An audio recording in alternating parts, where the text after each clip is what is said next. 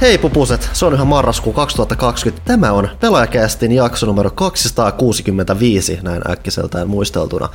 Panu Saarinen on tosiaan tässä ja mukana myös jälleen kerran vaihteen vuoksi. Nyt kuvankin kerran Ville Arvekkari.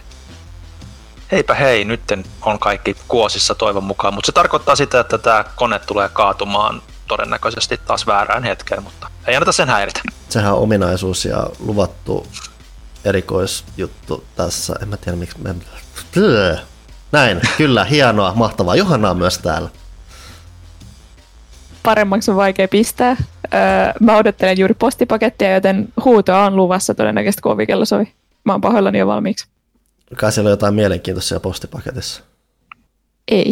Okei, okay, loistavaa. Hienoa, mahtavaa. Miten me muuten noin muuten menee? Tässä on taas kohta, mä just järkytyin siitä, että joulukuuhan tulee tässä ihan niin kuin ensi viikolla ja kaikki loppuu ja uusi alkaa, tai sitten sieltä tulee se joulukuun 32. päivä. Siis Kyllä, vuosi alle, ei lopu koskaan. Alle viikko joulu, jouluaattoon. Hetkanen, joo, joo. tänään on 25. Alle, alle kuukausi, viikko, alle kuukausi. Alle kuukausi. Miks, mikä mua vaivaa tänään? Mä, mä, kaikki laitan, aika lopussa. Mä laitan tämän sen piikkiin, me mentiin eilen painoa. Ja me olemme kaikki ihmisraunioita. Joo, siis kerrankin toi, toi nimitys niin kuin tuntuu pätevän ihan jokaiseen meistä. Että mä en ole varmaan ikinä näin ihmisraunioita kuin mä olen tällä hetkellä, osittain myös niin kuin työn ulkopuolisista asioista, mutta, mutta tota, joo, kyllä nyt vähän, vähän, vähän hommaa kyllä on kaikilla vähän liikaa ehkä, mutta kyllä me selviydytään. Toivottavasti. Ei sillä selviytymisestä puheen ollen. Ville, vietkö asiat taas raiteille? Yritetään ainakin. Pimpeli pom. Seuraa kaupallisia tiedotteita. Ää, jokainen pelaajakästin, kuun, pelaajakästin kuuntelijahan tietää, että pelaajakästillä, tai oikeastaan jokaisella pelaajakästin kuuntelijallakin on rakkaita ystäviä elisa.fiin suunnalla – ja kuten jo viime kästissä kerrottiin, niin sehän tarkoittaa sitä, että Elisalla on nyt erikoistarjouksia suoraan meidän vaatimattoman kästin kuuntelijoille, joista sä et kuule missään muualla. Siis kelatkaa, tämä on ihan niin eksklusiivista diiliä, että ei missään muualla näitä ole. Ja näihin tarjouksiin pääset käsiksi osoitteessa elisa.fi kautta pelaaja, toistan elisa.fi kautta pelaaja, tämä on niin hienoa. Ja tällä kertaa siellä avautuu mahdollisuus laittaa pelihuoneen välineistö ja ergonomia kuosiin. Mua pyydettiin keksimään joku hauska tarina, mutta koska mä oon yhtä hilpeä kuin Kaurismäki kesäloman päätteeksi, niin tyydytään kertomaan seuraavaa. Kuvittele, että sulla on huone. Sä pelaat siellä pelejä. Se ammottaa tyhjyyttään tai kaipaa enemmän tai vähemmän rankalla kädellä päivitystä. Sujauta nurkkaan, Arossi Arana pelipöytä sinisenä, vihreänä, koko mustana, punaisena tai valkoisena pelaajakästen kuuntelijoille 50 halvempana kuin normaalisti, eli 249 euroa. Pujauta alle Arossi Torretta Soft Fabric pelituoli tuhkasella tai sinisellä värityksellä 199 eurolla, eli 70 halvemmalla kuin ei-pelaajakästin kuuntelijalle. Siihen päälle voi sijoitella LED Gamingin Thor's Armory Mjölnir pelihiiren 39 euron hintaan, Asar äh, Pargaari hiirimaton 29 euron hintaan, Thor's Armory Megingear pelinäppäimistön 54 euron hintaan, ja jos tavaroita tarvitsee kuljettaa, niin UAG-reppu mustalla Midnight kamolla 98 euron hintaan, eli siinäkin säästyy noin 20 euron verran hintaa ja älä huoli, sitten kun sä sijoitat nämä palaset sinne sun huoneeseen täydellisesti omille paikoille, ne ei katoa kuin tetromiinot konsanaan, vaan on siellä ihan niin kuin pysyvästi siellä sun omassa huoneessa lämmittämässä sinun mieltäsi ja pimeneviä iltoja. Ja kuten Elisalla aina, maksaa voi niin 12, 24 tai 36 osassa ilman korkoa, ketunhäntiä, sun muita pikkupräntin ansoja. Eli ei muuta kuin sisustamaan ja pelaajakästin kuuntelijoiden tarjouksethan löytyy tosiaan sieltä osoitteesta elisa.fi kautta pelaaja. Ja tiedättekö muuten, mikä päivä on tänä perjantaina? Ää... Sehän on kuukaa. Ei tarvitse vastata, koska mä kerron teille sen puolesta. Luen Sehän kiitos. on kulutus, kulutusjuhlan humua pursuava Black Friday. Ja PlayStationin Black Friday-ale alkaa tietenkin myös tänä perjantaina. Luvassa on alennuksia PlayStation 4 konsoleista, DualShock, DualShock 4 ohjaimista, PlayStation VR-laseista sekä suurista hittipeleistä kuten The Last of Us Part 2, Ghost of Tsushima ja Nioh 2. Tarkista tarjoukset perjantaina omalta jälleenmyyjältä tai osoitteesta playstation.com kautta Black Friday. Tai mikäli et malta odottaa perjantaihin, niin Black Friday on käynnissä PlayStation Storessa, jossa tarjouksia peleistä sekä PlayStation Plus ja Now-tilauksista. Eli kiitos PlayStationille tästä tiedotteesta. Lisäksi meillä on kolmas muistutus täällä näin, että semmoinen pikkupeli kuin Cyberpunk 2077 ilmestyy 10.12. alustoinaan PlayStation 4, Xbox One, Stadia ja tietysti PC. Pimpeli pom, kaupalliset tiedotteet ovat päättyneet. Kolme. Kyllä Kolme. hyvin. Mm-hmm. Kaikille, jotka tässä vaiheessa ovat täysin kaupallisten tiedotteiden turruttamia, niin mulla on hyviä uutisia, nimittäin kästin ystäviä on ihan sikana tällä viikolla. Cool. No niin, Koska ö, meille tuli bonusjakso pari viikkoa sitten. Kaikki ovat halunneet sen kuulla. Se näkyy myös ystävänumeroissa. Se on ihan kivaa nähdä, että oikeasti meidän tekemä sisältö kiinnostaa. Ja että ihmiset ovat siitä myös valmiita maksamaan. Se on aina jännä ja lämmin tunne. Mutta täältä pesee. Onneksi tämä alkaa hyvin vahvasti, nimittäin kästin ystävät. Olen komentaja Joker Shep ja tämä on suosikki kästini maassa. No niin. nice. Kiitos.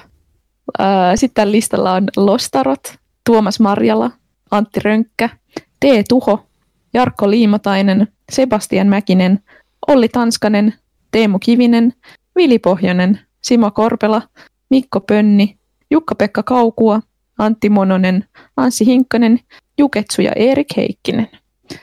Ja tuossa oli vasta puolet, että jatketaan sitten myöhemmin. Kiitos kaikille. Ö, Jos haluat siis liittyä kästin ystävien joukkoon ja kuulla meidän huikean bonusjakson, jossa siis äänessä on minä, ö, animen päätoimittaja Riikka ja sitten meidän graafikko Minna, puhutaan tyttöjen jutuista, niin ö, sen saa osoitteesta bit.ly kautta pelaajakäst. Sieltä voit liittyä meidän tukijoihin ja saat sitten sähköpostiin sekä tämän bonusjakson että viime kauden bonusjaksot, jos ne jäi vielä kuuntelematta. Mm-hmm. Ja Siitä on tullut tämä- sen verran hyvää palautetta siitä bonusjaksosta, että täytyy varmaan itsekin kuunnella, kun en ole vielä jaksanut tehdä sitä. Joo, Minna on toivottu kauheasti uudestaan studioon, niin eiköhän me se hoideta viimeistään keväällä. Kyllä. Öö, mitäs muuta mä voisin tässä mainostaa? Tilatkaa pelaajaa. 25 euroa neljä numeroa fyysinen ja digi osoitteesta pelaaja.fi kautta tilaa.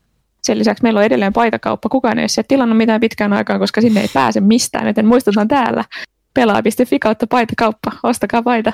Sieltä saa pelaajakasta mukeja ynnä muuta.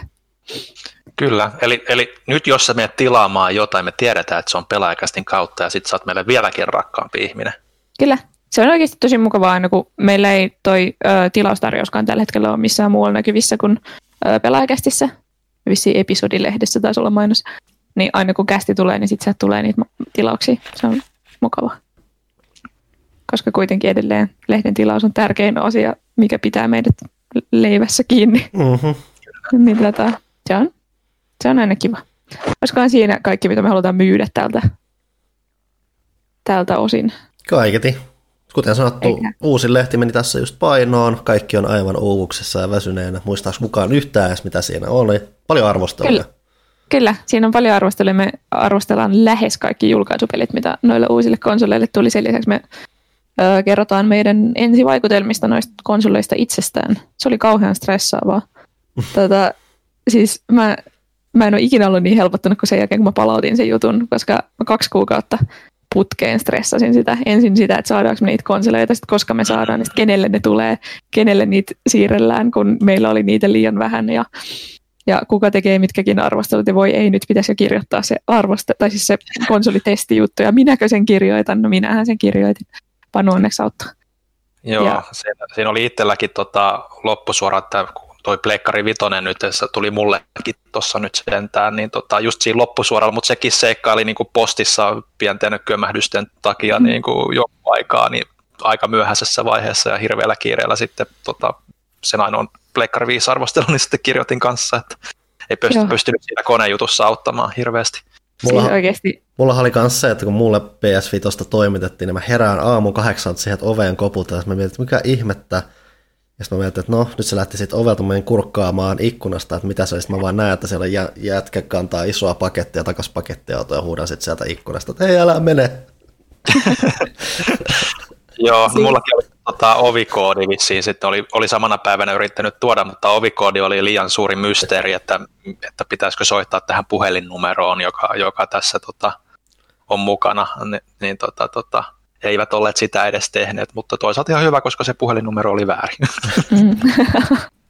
mutta siis, siis stressin määrä voi jästä. Mä sitten siis kuulijoille me mennään tiistaisin painoon, joten me ollaan kaikki totuttu siihen, että siinä viikonloppuna, kun seuraavana tiistaina ollaan menossa painoon, niin ei hirveästi lomailla.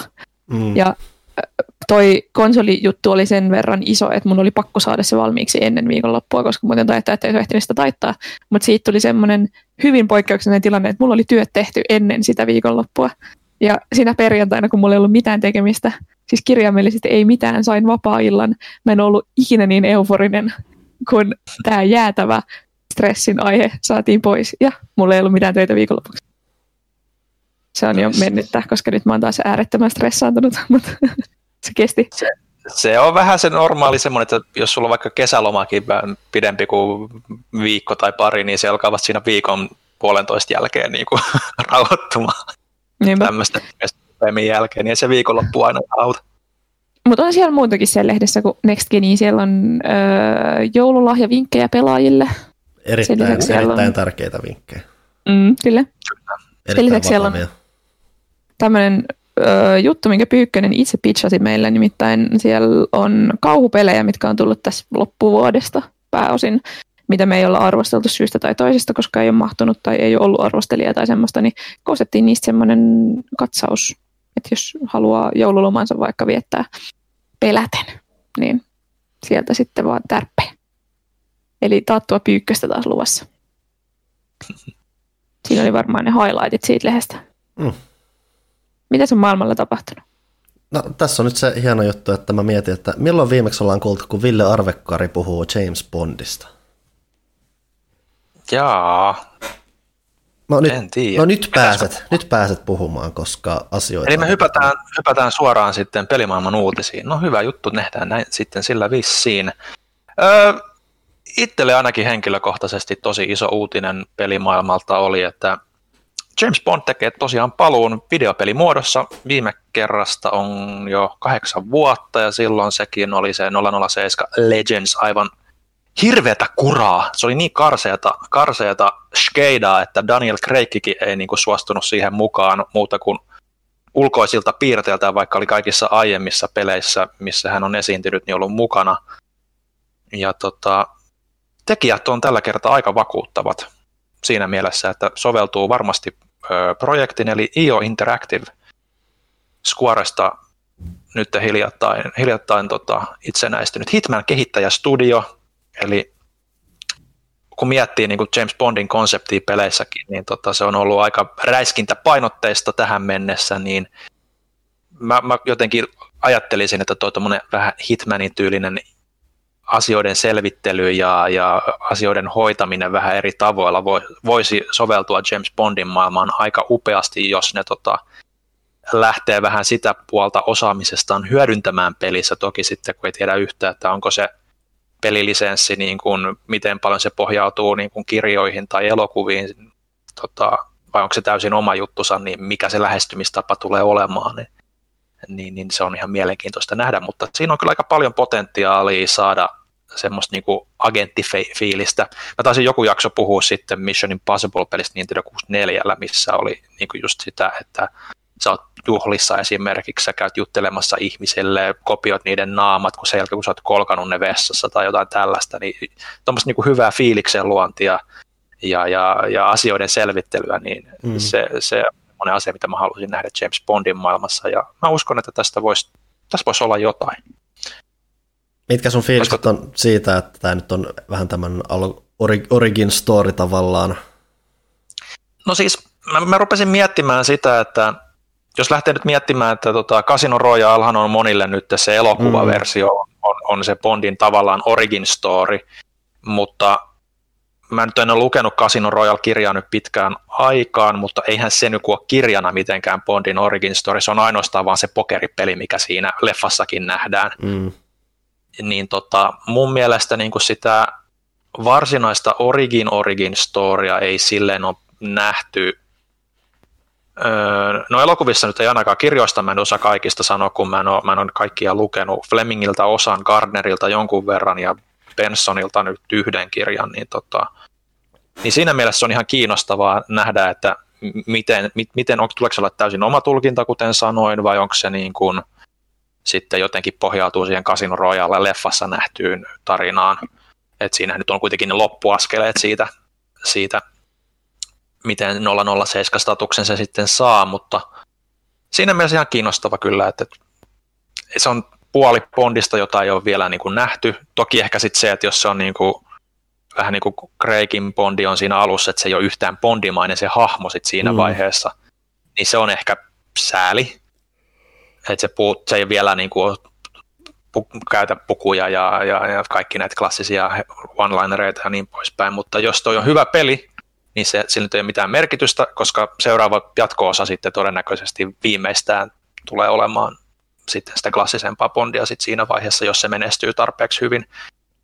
Niin tota, kyllä se niinku kuulostaa mielenkiintoiset konseptilta. Että, että ehkä isoin kysymysmerkki just on se, että nähdäänkö siinä joku tunnettu näyttelijä pääroolissa, olisiko se jopa niinku seuraava Craigin jälkeinen näyttelijä siinä mm. mukana, vai onko se niinku täysin oma, oma tota, itse niinku, tai oma niinku versio Bondista, Sekin koska varma... Craigin hän Sekin varmaan vähän riippuu kuitenkin, kun että jos mennään nuorempaan Bondiin, tai ainakin teoreettisesti nuorempaan Bondiin, niin se ehkä antaa sitten jotain omia vapauksia, sitten sit herää vain kysymys, että onko se vapausluokkaa, designataan oma hahmo vai että me otetaan nyt joku Tom Hollandi sieltä ja laitetaan sen nasvot sinne. niin, ei sitä, ei sitä tiedä, mutta tavallaan olisi ihan niinku hauska, että se olisi niinku, no Bondihan nyt on niin kuin aina oleellisestikin, se on niin kuin joku kolmekymppinen vähintään, että et, et, et, ei se nyt mikään niin kuin teinipoika voi olla, että muutenhan se nyt menee se pointti siitä täysin, että, et, mutta tota, olisi tavallaan kiva nähdä, että siinä olisi se joku uusi näyttelijä, joka leffoissakin, vaikka sitten vähän nuorennettuna peleissähän se kuitenkin on paljon mm. helpompaa kuin elokuvissa, ainakin halvempaa kuin elokuvissa. Niin tota, ja Craighan nyt jää tämän uusimman leffan, joka on lykkääntynyt jo miljoona kertaa ja todennäköisesti tulee menemään johonkin suoratoista palveluun, kun elokuvateatterit ei, ei oikein pyöri maailmalla, niin, niin, niin tota, se on Craigin viimeinen Bondi, niin olisi nyt hyvä tilaisuus siihen esitellä myös sitä kautta se uudelle yleisölle, ihan samalla tavalla kuin Brosnan esiteltiin pelikansalle GoldenEye kautta. Mm. Se on kyllä myös jännä, että ne on kuitenkin ainakin kovasti lupailu, että tämä on nyt IOn kunnianhimoisimpia pelejä. Mm. Ja sitten kun miettii, että ne Hitmanissa on nyt, noissa kolmessa on nyt vähän ollut se, että ne on Tuosta on semmoista tiettyä kaavaa, mutta siellä pohjalla on kuitenkin aika paljon kaikkea kunnianhimoisuutta ja valmiiksi paljon järjestelmiä, miten asiat vuorovaikuttaa keskenään, miten pelimaailma toimii ja muuta, niin sekin kanssa lupaa ehkä vähän muutakin kuin sitä, että sieltä tulee jotain suoraviivasta räiskintää tai muuta, että mm. siellä on oikeasti jotain ajatusta taustalla. Tämä tosiaan myös pyörii samalla moottorilla kuin Hitmanit, mikä ehkä voi vähän viittaa samoin loogisuus siihen käyttämiseen tai muuhunkin, että IO on tehnyt muuta kuin Hitman ja on Freedom Fightersia ja Kane Lynch. Nekään ei ole sitten varsinaisesti kaikki ihan niin kuin suoranaisia toimintapelejä myöskään, niin että niissä on ollut vähän semmoista pientä twistiä mukana, että se puhuu vähän sen puolesta, että sieltä on oikeasti tulossa vähän jotain. Se, tiedä, hi- hienostuneempaa kuin muuta. Sitä mä rupesin miettimään, että, niinku, että IO kuitenkin on nyt itsenäinen, että minkälaiset niin kuin onko niiden resurssit sit, sit kuitenkaan miten isot verrattuna siihen aikaan, kun ne olisi kuorella, että Hitmanhän nyt kuitenkin tietysti on jo se pohja ollut valmiina, niin kuin, kun on ensimmäiset osat tehnyt skuoren alla. Mm. Että miten paljon se niin kuin vaikuttaa sitten kuitenkin lopputulokseen, vaikka sanotaankin, että on kunnianhimoisin peli, kun tietää taas, että niin kuin MGM ja EON, jotka on takana, niin niillä on myös niin kuin isoja taloudellisia vaikeuksia mm. nyt tämän leffapuolen niin kuin ongelmien takia, ja sehän nyt on myös puhunut, että, puhuttu, että, että siellä voisi olla, niin kuin, että joku ostaa ne, että se on niin, kuin niin huono jamaa menossa, jos ei tuota uusinta Bondileffaa saada kohta jotain kautta myytyä niin kuin levitykseen, niin tota, tämä silleen myös voi tuntua, kuulostaa vähän omaan korvaan myös niin kuin semmoiselta vähän niin kuin F, julkisuuskuvalta, että hei, kyllä me tulee pelikin nyt, että asiat on ihan fine. Mm. Että et, et, et, et mielenkiintoista nähdä, että miten tämä niinku loppupeleissä sitten tulee konkretisoitumaan, että tuleeko sitten olemaan NGM ja EON kautta vai tuleeko sitten joku uusi omistaja, joka sitten lähtee vielä säätelemään projektia ja vaikuttaa sitten lopputulokseen, että negatiivisesti tai positiivisesti. Et, et, mielenkiintoista nähdä. Mm. Odotan kyllä innolla, mm. että, että aihepiiri kolahtaa ja tekijät kolahtaa, niin tuntuu niin kuin match made in heaven. Yeah.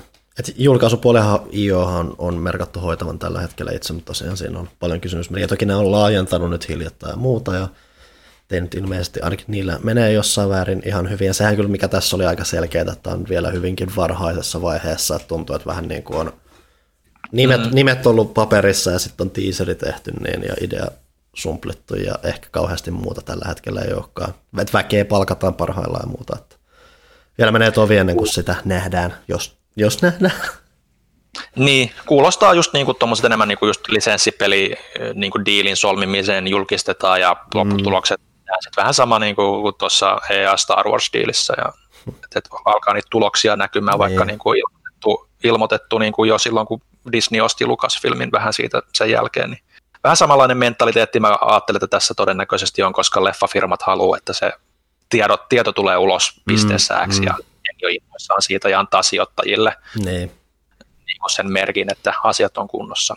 Mutta Johanna, onko sulla mitään kosketuspintaa James Bondin maailmaan, et tykkää yhtään? Onko, et itkenyt kuin Sir Sean Connery kuoli ja niin poispäin? Ei, siis mä, mä en ole ikinä katsonut yhtään James Bond-elokuvaa. Ja no joo, Siinä nyt on sulle niinku siihen sivistysnurkkaan niin. Niinku, joku Bondi pitäisi nyt kyllä ottaa. Niin, Kaitilla varmaan tietäisi jonkun, mutta... Eikö jossain niistä on Mads Mikkelsen? On, Casino Royale. No niin, siinä on Eli... mun mielestä hyvä lähestymiskulma siihen, mun pitäisi, pitäisi tiedän, että pitäisi. Se on hyvä toimintaleffa, mutta huono Bond-leffa, mutta ehkä se annettakoon anteeksi, että se on ihan hyvä paikka aloittaa. No. GoldenEye on sitten tavallaan semmoinen tavallaan yleissivistys, että se nyt ei ole ehkä bondimaisilta bondia ikinä, mutta... Mm, okei, okay, mä lupaan, että seuraavaan yleissivistys sekuntiin mennessä, eli kahden viikon päästä mä olen katsonut yhden Bond-elokuvan. Uh, loistavaa. No, Joo. Pidetään se mielessä. nice. Mennäänkö me nyt sitten tähän varsinaiseen itse isompaan uutisaiheeseen, mikä jo sit on vähän muutakin kuin uutisaihe. Jo yleistajuisempiin aiheisiin, nimittäin sitten viime jakson, niin Pleikkari Vitoinen on tullut virallisesti ulos, ja meillä kaikilla on se vihdoin, niin kuin kuulit tuossa alussa. Niin päästään varmaan puhua siitä nyt sitten. Niin kai, että puhuttiin tosiaan viime jaksossa vähän enemmän siitä boksipuolesta, kun oli kuitenkin silloin boksi tullut ulos. Silloin myös tota, Toki samoihin aikoihin Jenkkeihin oli PS5 tulossa, mutta nyt se on myös ihan Euroopassa asti ulkona. Niille, jotka se nyt sai saatavuus, on ollut mitä on ollut. Ilmeisesti mä skalppeerajat, tai siis nämä, mikä tämä suomalainen termi nyt tälle on, nämä, nämä, nämä, Trokari. nämä trokarit on vienyt nämä osan viety kappaleista ja Britti Amazonissa oli vaihtanut konsolit kissan hiekkaa ja muuta, että haluttua kamaa ainakin jollain tapaa tavallaan. Siis mä voin kertoa, että kun meillä on tällä hetkellä siis taloudessa kaksi PS5. Ohuh. Öö, niin voin kertoa, että tuo jälkikasvu on ollut tyyliin koulun suosituin poika tässä viimeiset mm-hmm. Täällä ramppaa joka päivä kolme eri lasta katsomassa PS5 ja kokeilemassa sitä. Uh. No niin sepä. Ai, ai, muistaa kyllä sen ajan, kun itsekin ramppas kavereilla katsomassa Nintendo 64, kun kaveri sai sen aiemmin Joo. ja oli kateellinen. Ai ai. Mutta mielenkiintoista kuulla, että skidejä, tonnikästä skidejä vielä kiinnostaa, kun tämä skidejä nimenomaan kiinnostaa konsolit, ettei se ole vaan sitä, mm. näin mulla on tämä puhelin tässä, mitä, mitä ihmettä, mikä tämä tämmöinen jättimäinen modeemi on. Ja selkeästi se niin kuin tarjonnan ö, niukkuus on myös luonut sille semmoista myyttistä mm. semmoista mm. legendaa, että vau, wow, että kenelläkään josta miten teillä on se, ja wow, mun iskä saa sen ehkä ensi vuonna, ja mm. et, tiedättekö, se on kyllä, se on herttaista. Tosin mä kuulin, kun Wilson kaveri sanoi, siis semmoinen 8-9-vuotias oli silleen, että mun mielestä Pleikkari 2 on paras Pleikkari, koska silloin eniten Harry Potter-pelejä. Mä olin vaan että kyllä, kiitos, puhut mun kieltä. aika, the language of my people. Aika paradoksaalinen ihminen, jos se on. Miten se on edes jännä? Hämmentävää. No mut hei, tota, mulla oli tota, aikoinaan serkku, serkkupoika, terveisiä hänelle, jos sattuu kuuntelemaan, kun hän oli nuorempi, niin tota, on mua niin kuin reilusti, reilusti, reilusti nuorempi, että tämä oli pikkupoika, mm. niin PlayStation 2 on just hyvä, kun silloin Fantastic Four-peli, joka siis oli ihan hirveätä skeidaa silloin, kun se ilmestyi, niin kuin vahinta lisenssihuttua, mitä, mitä, mitä ilmestyi, niin se oli niin kuin kovinta ikinä siinä silloin, hänen mukaansa silloin, että tämä on, että... Ei, ei sitä lapsena tajua. Ei sitä tajua. Niin, Ei siis oikeasti, kun Lähinnä mä mietin tuossa sitä yhtälöä, että on ilmeisesti nuori skidi ja sitten on PS2, että toki kaikilla ei ole aina uusimpia laitteita kotona, että jollain vaan kyhjottaa se PS2 ikuisesti siellä, mutta silti niin mielenkiintoinen siis meillähän, yhtälö. Meillähän joka vuosi äh, esimerkiksi pelimessuilla tai kirjamessuilla tulee joku kysymään, että hei, onko teillä PS2-pelejä, mm. koska perheeseen on joskus hankittu pelikonsoli, vanhemmat ei tiedä pelikonsoleista mitään, joten ne on silleen, että no meillä on jo konsoli, että se tarvii mm. uutta. Mm. Sepä. Mutta siitäkin on, eikö se täyttänyt nyt 20 PS2? Joo, niin ihan 2000 se ilmestyi. 2000. Kyllä. Niin kuin tyyli eilen tai edellispäivänä oli 20-vuotispäivä Euroopassa. Ajatelkaa, että niin kuin kaikki 2000 vuonna syntyneet on 20-vuotiaita. Mm. I feel so old. Mm-hmm. Mutta hei se Pleikkari Vitoinen. Joo. Öö, me ollaan vissiin kaikki vietetty aika tiiviisti sen kanssa aikaa tässä. Joo, kyllä. Tota, Mitä nyt on ehtinyt? mä, sitä, mä nyt olen sitä vähiten testailu ehkä, niin kuin, että mä olin vaan hirveästi, hirveällä kiireellä peivasin tota Spider-Mania, että mä ei arvostella sen tuohon lehteen ja se on nyt vähän valhallaan sitten jonkun verran siinä on pelaillut, mutta mun täytyy sanoa, että mä en jotenkin taas odottanut, että pelit tulee näyttää mitenkään merkittävästi paremmalta uudella sukupolvella. Jotenkin se on se pessimismi siinä, että no ei ne nyt niin paljon paremmalta voi näyttää, mutta herra jestas, miten niin kuin suovampia niin kuin pelit on verrattuna PS4 Prohonkin jopa. Et mä just tuossa vähän aikaa sitten, taisin puhukin kästissä, pelasin ton tota, Assassin's Creed Odysseyn niitä DLC-tehtäviä. Mä olin jo siinä niin kuin PS4 Prolla että onpas muuten hyvän näköinen. Mä unohdin, miten hyvän näköinen peli tämä on. Sitten kun mä pistin Valhallan pyörimään, sillä, että miten niin kuin sulavampi ja terävämpi se kuva on ja miten, niin kuin, miten niin kuin, paljon niin kuin, tarkemmalta se kuva näyttää, niin oli sillä, että mitä ihmettä. Siis että mä viimeksi jo valittelin, viimeksi valittelin, että pitää päivittää PC, koska Valhalla näyttää ihan roskalta, mutta nyt mä oon vaan todennut, että mun täytyy vastaa pleikkarille se, koska siis en mä voi pelata sitä, kun mä tiedän, miltä se näyttää konsoleilla nyt. Se näyttää Joo. niin paljon paremmalta kuin mun keskitason PCllä, ettei mitään järkeä. Mutta sehän, sehän nyt varsinkin näissä, kun nostit sen sulavuuden siitä, että tavallaan kun katsoo jo muutamia, jos kun puhuttiin PS2 vaikka, niin jotkut PS2 pelit näyttää yksinomaan tosi hyvältä jo siinä, koska ne on pyörinyt oletuksen sen 60 framea sekunnissa, vaan jotkut vanhat autopelit tai muuta, kun ne vaan venee siinä, kulkee mm. eteenpäin, niin se on tosi hypnoottista katsottavaa, varsinkin kun nyt viimeiset pari sukupolvea on totuttu siihen, että se 30 on aika lailla se kultainen keskitie, mitä ihmiset kulkee. Nyt, nyt kun tämä uusi sukupolvi on, oli niitä aiemminkin jonkun verran, mutta nyt tuntuu, että tulee koko ajan yleisemmäksi se, että peli tarjoaa kahta eri tilaa, josta toinen on performance, missä mm. se pyörii paremmin, ja toinen on joku Fidelity tai joku vastaava, missä se näyttää paremmalta, niin kumman te valitsette yleensä? Siis se vähän vaihtelee, että lähtökohtaisesti se on se sulavuus. Mä itse asiassa yllätyin, miten hyvältä, että mä pelasin siis Miles Moralesin kokonaan tällä oletus tällä, mikä nyt tämä näyt, siis tämä ei, ei performance, vaan mikä se nyt toinen Fidelity. on, Fidelity, niin. Eli niin, periaatteessa siinä on seuranta 30 niin, fps. Niin. Et se on varmaan se, kun mä olin sitä ennen pelannut kuitenkin Dark Soulsin läpi 60 framea, mä yritin, ihan huvikseni katsoin, että miltä se Dark Souls näyttää sillä natiivilla 4K ja 30 framea, se näytti ihan hirveältä niin kuin, mm. niin kuin sulavuuden puolesta, ruudunpäivityksen puolesta.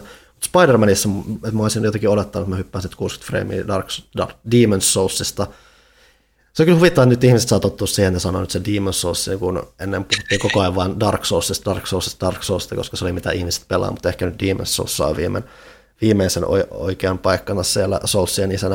Mutta niin kuin mä hyppäsin Demon's Soulsista Spider-Maniin ja aloin nimenomaan pelasta 30 framea ihan vaan silleen, että mietin, no katsotaan nyt näille ikonografisille herkuille. Ja siinä jotenkin se ruudun päivitys ei mulla iskenyt niin pahasti silmään, mitä mä pelkäsin, että se oli yllättävän niin kuin, niin kuin, tasaisen näköinen, ainakin että se ei ainakaan hypi se ruudun päivitys sillä, että sä mietit koko ajan, että öö, päätä särkeä tai muuta, mikä on välillä ongelma, just, että, että jossain voi olla vaikka hyväkin, tai siis korkeallakin menevä ruudun päivitys, mutta se hyppii niin paljon edessä adassa, että se mm. nytkähtelee siinä, mutta se oli kyllä tosi, se oli yllättävän tasaisen ja silti tuntui hyvältä ja muuta, että siinä ei ollut siinä mulla mitään. Joo, siis se, mä mietin myös sitä, että, että onko se säteen seurannan niin kuin uhraaminen oikeastaan niin, kuin niin merkittävä sit siinä, siinä performance-tilassa, missä on 60 fps, mistä jonkun verran sitä 60 fps modeakin testaili, mutta ei se nyt sit, on se niin kuin sulavampi, joo, mutta mä jotenkin silti tykkäsin enemmän siitä Fidelity-moodista, että se niin kuin näyttää paljon paremmalta, ja se on just niin kuin riittävän sulava, se on tarpeeksi tasainen ja siis se ei tosiaan niin kuin niin pompi suuntaan eikä toiseen, niin se, se vaan niin kuin näyttää luontevammalta jotenkin, että siinä 60 fps, kun sä käännät kameraa, niin se ympäristö suttaantuu tosi niin kuin, tietyllä semmoiseksi niin kuin vähän se aina kun käännät kameraa, niin se vähän niin kuin semmoinen oma efektinsä siinä, niin se oli niin kuin tosi suttuisen näköistä välillä, kun se pyörii niin nopeasti. Niin tietyllä tavalla jopa se, niin kuin se se, se fidelity muoti näytti paremmaltakin ja sitten siltäkin osalta, että pelaaminen oli kivempaa sillä, että, että mä ainakin siinä pelissä preferoin, että, että mun se kombattikaan ei ole niin, niin kuin responsiivista mm. kuin ehkä jossain Devil May Cryssa esimerkiksi mm. tai joku tämmöinen, missä niin kuin oikeasti se freimit on niin kuin tosi oleellisia siinä taistelussa, niin, niin, niin se, se, se, oli kyllä mun mielestä parempi niin kuin sillä 30 fps ja sateen, sateen seuranta tota, moodissa. Devil May Cry itse asiassa koska siinä on se, että sä voit pelaa sitä 4 k ja säteen seurannalla, jolloin se leikkaa sitä ruudun päivitystä, mutta sitten siellä on kanssa semmoinen pienemmällä resoluutiolla säteen seuranta, jolloin se ruudun päivitys pysyy koossa, että siellä on periaatteessa mahdollisuus siihen, mutta jos sä pelaat sitä Devil May Cryta ei pelata sillä, sillä, että se pyörii vähän alle, tai siis et se, se, vaatii vähän sen hyvän ruudun päivityksen siihen tai muuhun. Et se, siinä kanssa pisti niinku heti silmään, kun lähti pelaamaan. Että, jo, että kyllä sen pitää olla se smootheen mahdollinen juttu. Onko Johannalla mitään havaintoja niin kuin, tai omia mietteitä asiasta? No, mä en ole ikinä ollut mikään ruudun päivityksen perässä juoksija, ehkä sen takia, koska olen pelannut aina vähän kököillä PC-llä. mä oon silleen tottunut siihen, että kaikki ei vaan pyöri kovin hyvin aina. Ää, niin mä on enemmän näitä fidelity-ihmisiä sitten tykkään, että asiat näyttää kivalta, mulle ei niin pistä silmään tai häiritse se. Mutta ainoa, mä oon nyt siis pelannut Demon's Souls ja mennään siihen kohta lisää, öö, niin se on ainoa, missä mä oon nyt valinnut sen performancen, koska tietää, että niinku niillä yksittäisillä frameilla tai sit niinku esimerkiksi animaatioprioriteeteilla on niinku väliä siinä. Ja sitten sillä on oikeasti merkitystä, että miten hyvin se pyörii. Niin tota, se on nyt ensimmäinen titteli monella tapaa, mikä on saanut mut ajattelemaan tällaisia asioita, mikä on ollut hyvin jännittävää. No nyt kun mentiin siihen Dimension, niin sitten se on ollut myös mulle se, mikä on herättänyt viimeisimpänä just tähän, että nyt oikeasti konsoleillakin on päästy SSDn käyttöön ja se oikeasti näkyy myös tosi tehokkaasti, että kun varsinkin kun ylipäänsä mietitty paljon sitä, että, että mulla on kuitenkin ollut PC, missä on ollut SSD ja muuta, että siinä on jonkun verran tottunut nopeisiin latausta mutta kyllä se jollain konsoleilla tuntuu ihan eri, erilaiselta kanssa. Että Demons varsinkin, kun Souspelit on aina ollut vähän silleen, että kun sä kuolet tai varppaat paikasta tai toiseen, niin se tulee aina sitten semmoinen sururuutu, mikä kestää pitkään. Ja se tekee mm. siitä kuolemisesta ekstra, ekstra tuskasaa varsinkin, niin tuossa just oikeasti se lataa se joku viisi sekuntia, että siinä ei ole varsinaisesti mitään latausruutua, vaan se, miten niin paikasta toiseen tyli siirtää, että siinä tulee semmoinen sumuefekti. Ja, niin, mm. ja sitten se häipyy, ja sitten se on siinä, että se niin kuin, jos sä tiedät, miten pelit toimii, niin sä niin tiedät, että okei, tässä on se lata, periaatteessa se lataustauko, mutta se tuntuu mm. enemmän semmoiselta, että joku heittää savupommia, ja siinä on efekti, ja se efekti on kiva, ja sitten yhtäkkiä sä oot jo siellä, että siinä... Se käytännössä ja. voi miettiä, että sitä lataustaukoa ei melkein olisi ollenkaan siinä. Tämä on mun ensimmäinen Souls-peli tosiaan ikinä. Ö, ei ole yhtään minun genreni, tai siis olen ajatellut näin, mutta itse asiassa se on aika kiva. Mm.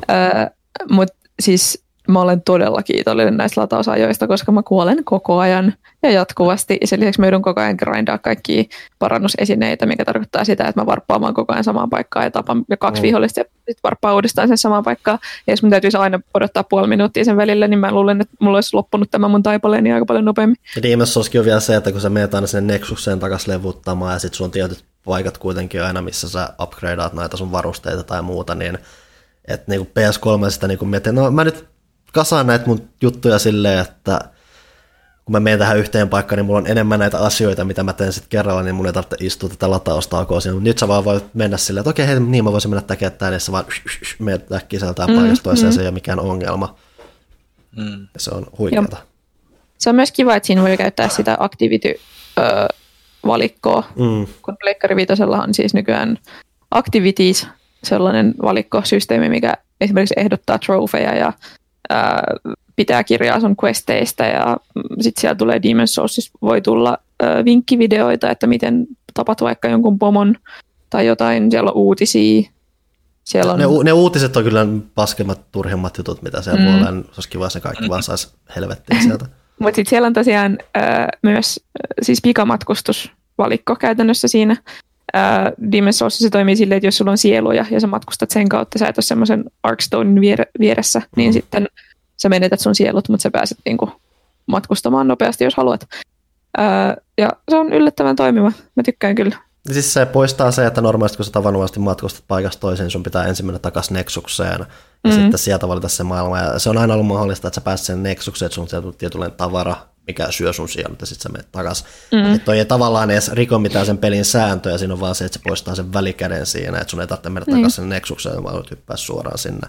Ja se on kätevä. Mutta nyt mä, halu- mut mä haluan puhua mun Souls-neitsyyden menettämisestä. Nimittäin ää, mä en siis, kuten kaikki varmasti jo tiedätte, en ole kovin hyvä videopeleissä.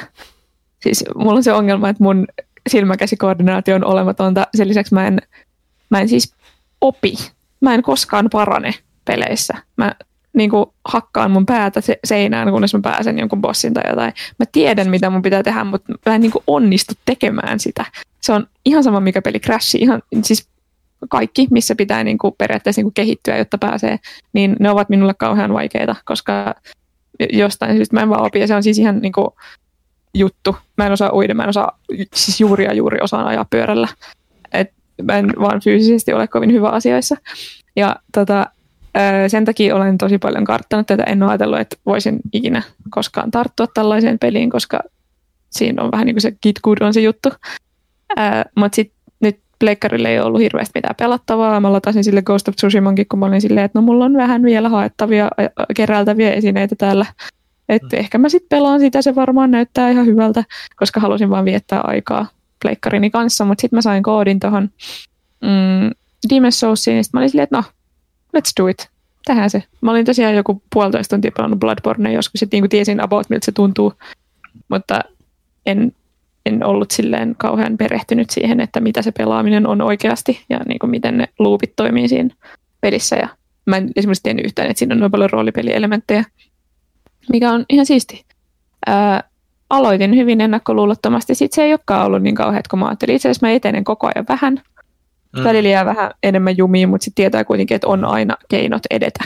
Ja mun mielestä se etenemisen tunne on hyvin konkreettinen silleen, että vaikka itse mun taidot ei ehkä kasva niin nopeasti kuin pitäisi kasvaa, niin kuitenkin mulla on aina mahdollisuus sitten grindata sitä hahmoa, jolloin asiat helpottuu tai parantaa mun aseita tai jotain. Ja nyt mä siis pääsin Flame Lurkerin, joka on ilmeisesti, mä vasta sen jälkeen sain tietää, mutta se on vissiin niin kuin vaikeimpia bosseja koko pelissä. Joo, lähinnä siinä on se tietty aggressiivisuus, että sun pitää olla koko ajan vähän hereillä siinä, niin sitä kautta. Joo. Mutta ylipäätään siis sehän, mikä enemmän, että se ei ole niinkään se, että noissa, kun sä puhut, varsinkin joskus bonuskästissä puhut sit Bloodborneista, just käsisilmän koordinaatiosta ja näistä, niin nehän ei ole se oleellinen, että se nimenomaan enemmän se tarkkaavaisuus ja semmoinen. Mm. Kärsivällisyys ehkä myös. Niin, että sä et panikoi mm. siinä, vaan että sä oikeasti niin kun otat sen tilanteen haltuun ja opit sitä kautta mm. sit hallitse, tai hallitset niitä tilanteita, että se on aina enemmän sitä ne Souls-pelit ollut. Joo, lukien ja, ja yllättävän hyvin se on nyt mennyt ja mulla on ollut tosi kivaa. Mietin sitä jatkuvasti ja haluaisin nytkin olla pelaamassa. ja, ää, mä oon silleen aika innoissani, koska tämä on mulle iso uusi aluevaltaus. Ja se tuntuu hyvältä. Se on myös siinä, mitä tulee jumiin jäämiseen ja muuta, toki tuossa ei alussa nyt on niin hirveästi mahdollisuutta, mutta sitten kun sä saat sen ekan bossin alasta ja muuta, niin sen tulee koko ajan tilanteita, missä että jos sä jäät jumiin johonkin kohtaan, niin sä voit lähteä kokeilemaan jotain muuta ja sitä Mm. kautta sitten myös taas niin kuin saada levuja ja parempia varusteita ja muuta. Että siinä on Sossessa ylipäätänsä on vähän se, että sulla on aina vähän pari paikkaa, mitä sä voit tutkia. Ja... Joo, siis paljon on ollut silleen, että mä oon löytänyt jostain paikasta jonkun asian, mikä on ottanut mua valtavasti jostain, jossain Mm. mm. toisessa paikassa, mikä on ihan siisti. Öm, joku sanoikin vissiin meidän Discordista jossain, että varmaan aika monelle ensimmäinen Souls nyt sitten, kun pääsivät julkaisupelitarjontaan, ja mä luulen, että ihan hyvä. Se on kyllä se, jänn, niin, siis se on kyllä se jänni juttu tässä, että kuitenkin, että Soulsit ei ole aina välttämättä niitä lähestyttävimpiä pelejä, niin se on kiahtovaa, että osu tälleen ja vielä sitten oli kuitenkin halua niin kuin nimenomaan konsolijulkaisuun heittää tämmöinen peli. Ja toki mm. sillä on klassikostatus ja muuta, se varmasti ajaa eteenpäin sitä monin paikoin, mutta silti tavallaan aika vähän ehkä riskimäänkin keino toimia just tällä, että hei, että tämä iso mm. peli, mikä ei ole Astros Playroom, seuraavaksi paras peli on just tämmöinen oikeasti vähän tämmöinen, että sun pitää sitten oikeasti istua alas sen kanssa ja mm. tulla toimeen sen kanssa ja muuta. Että. Mutta se on just semmoinen hyvä hetki niin kuin oikeastaan aina ju konsolijulkaisu esitellä mm. tämmöisiä tietynlaisia pelejä. Siksi yleensä niin kuin aina ollutkin a- a- aikaisemmissa sukupolvissa, no ehkä nyt pari sukupolvea taaksepäin, innoissaan, että kun tulee uusi sukupolvi, niin tulee samalla usein myös uusia pelisarjoja, jotka niin kuin saa siinä mahdollisuuden sen takia, koska ei nyt ei välttämättä ole, ole mitään muuta. niin siksi niillä on se, niin kuin se, että hei, luodaan fanipohjaa. Että sehän oli just niin kuin Pleikka kolmosella oli just sitten Resistanset ja, ja, ja vastaavat, vaikka ne nyt ollutkaan mitään erityisen hyviä, niin, niin ne kuitenkin sai sen elinkaaren sit sillä sukupolvella mm. ja muilla sukupolvilla kanssa on ihan vastaavia esimerkkejä, niin, niin kiva, että se niin kuin tosiaan se Soulsi kaava nyt tuli tähän näin, koska se on monille kuitenkin vähän semmoinen luotaan työntävä, niin jos se nyt vähän niin kuin toisi semmoista niin kuin karaistuneisuutta niin kuin pelaajakuntaan, että, että, että kun on tuommoinen HC-peli ja moni uskaltaa tarttua siihen nyt sitten, kun se tarjonta on tuollaista. Ylipäätään se pelin historia on huvittava siinä, että sehän tosiaan on nostanut nimenomaan nämä, se on ensimmäinen Souls-peli, että toki jotkut voi sanoa, että äh, Kingsfieldit ja nämä ja nämä ja jade, jade, ja, mutta siis tämä oli ensimmäinen varsinainen Souls-peli, mikä tuli, ja se miten sitä käsiteltiin oli vähän jopa surullista, että sehän oli siis tosiaan, että siis From Software kehitti sen, mutta se kehitti sen Sonin kanssa, ja sitten Sony totesi mm. pitkällisen kehityksen jälkeen, että ei me kyllä haluta tuoda tätä yhtään mihinkään, että haudataan tämä pois ja muuta, ja ilmaiset Atlusta ja Namco, silloista Namco Pandaita, niin sitten ei ollut toisaalta tullut semmoista ilmiötä, mitä sitten siitä tuli, ja nyt Sony on vähän tällä korjaamassa myös vähän omia historiallisia erheitään.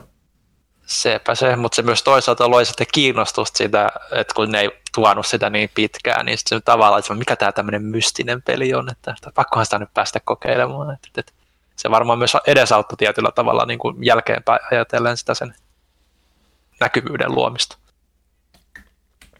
No en mä tiedä, jossain vaiheessa, jos Sonicin olisi tuonut, niin ne olisi joutunut kyllä markkinoimaan sitä sille, että tämä on sitten tosiaan, ei ole mikään God of War, vaan että...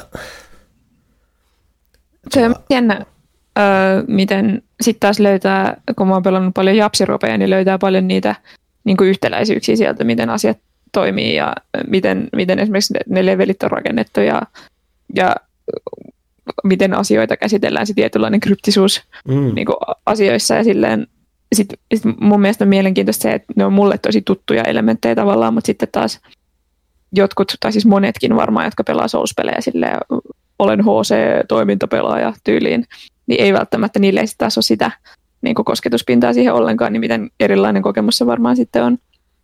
Mm.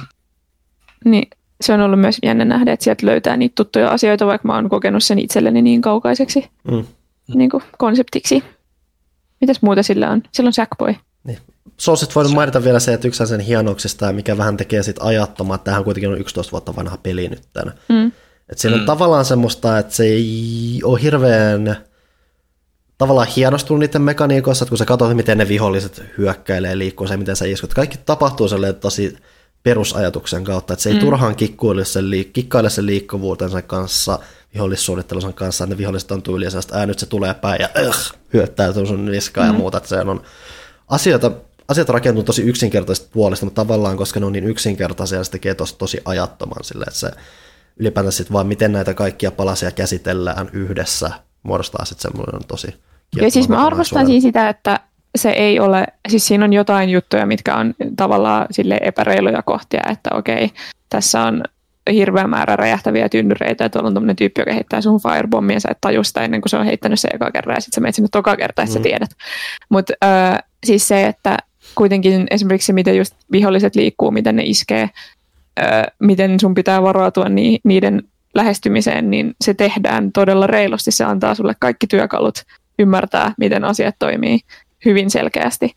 ja mä arvostan sitä. Ja monet noista siis tommoset ns. epäreiluista tilanteistakin on semmoista, että jos sä et vaan suoraan mene sen vihollisen päälle ja sä mietit, että hetkinen, tässä on nyt jotain, tässä on mm. vaan nyt jotain, ja sitten sä odotat sen hetken ja sitten se kaikki mm. räjähtää sun edessä, että aa, okei. Okay. Tai just se, että sä oot vaan rynnin vaikka jotain portaikkoa suoraan ylöspäin, sitten sieltä tulee kivinaamaa, vaan että on just silleen, että Niin. Mä mietin, että okei, okay, tässä nyt ehkä voisi olla, okei okay, joo, joo. Tosi väliä se on sitten kanssa silleen, että jos sä oot ylivarovainen, niin se ylivarovaisuus tappaa sun. Mutta lähinnä siinä on just semmoinen, että se, sun pitää olla vähän koko ajan silleen päällä miettiä, että okei, tässä voi koko ajan tapahtua vähän jotain. Mm. Et kuten sanottu, se on sitä tilanteen hallitsemista Kyllä. paljon. Joo. Mutta niin, Mitä sit- Pleikkarille on myös Sackboy, jota olen pelannut kaksi, ei kun yhden kentän kaksi, jotain sinne päin. Pelasin kaksi.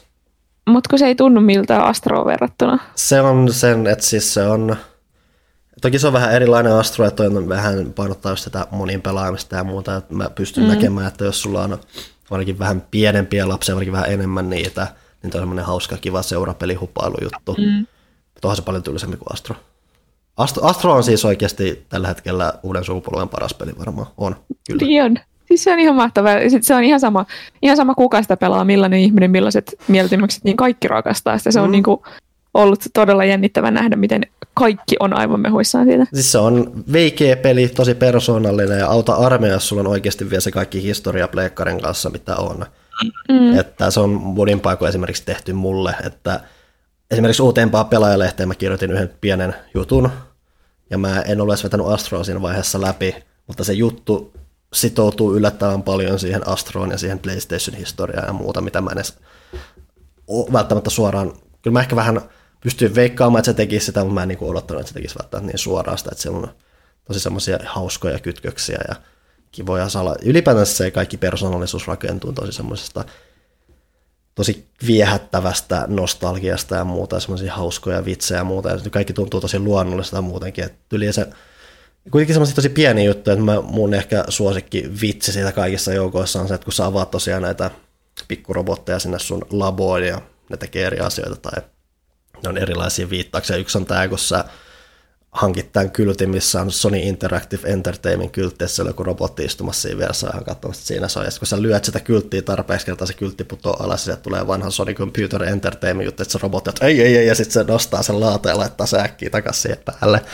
Että just tommosia kaikkia pientä. Osaa vähän niin kuin nauraa itselleen tietyllä tapaa, mm. Mm. mutta samalla sitten kuitenkin semmoista tietynlaista rakkautta historian kohtaan, että se on tosi Joo. Ja sitten se on hauska. niin pelinä, se on mielettömän kekseliä, se on mm. kauhean viihdyttävä.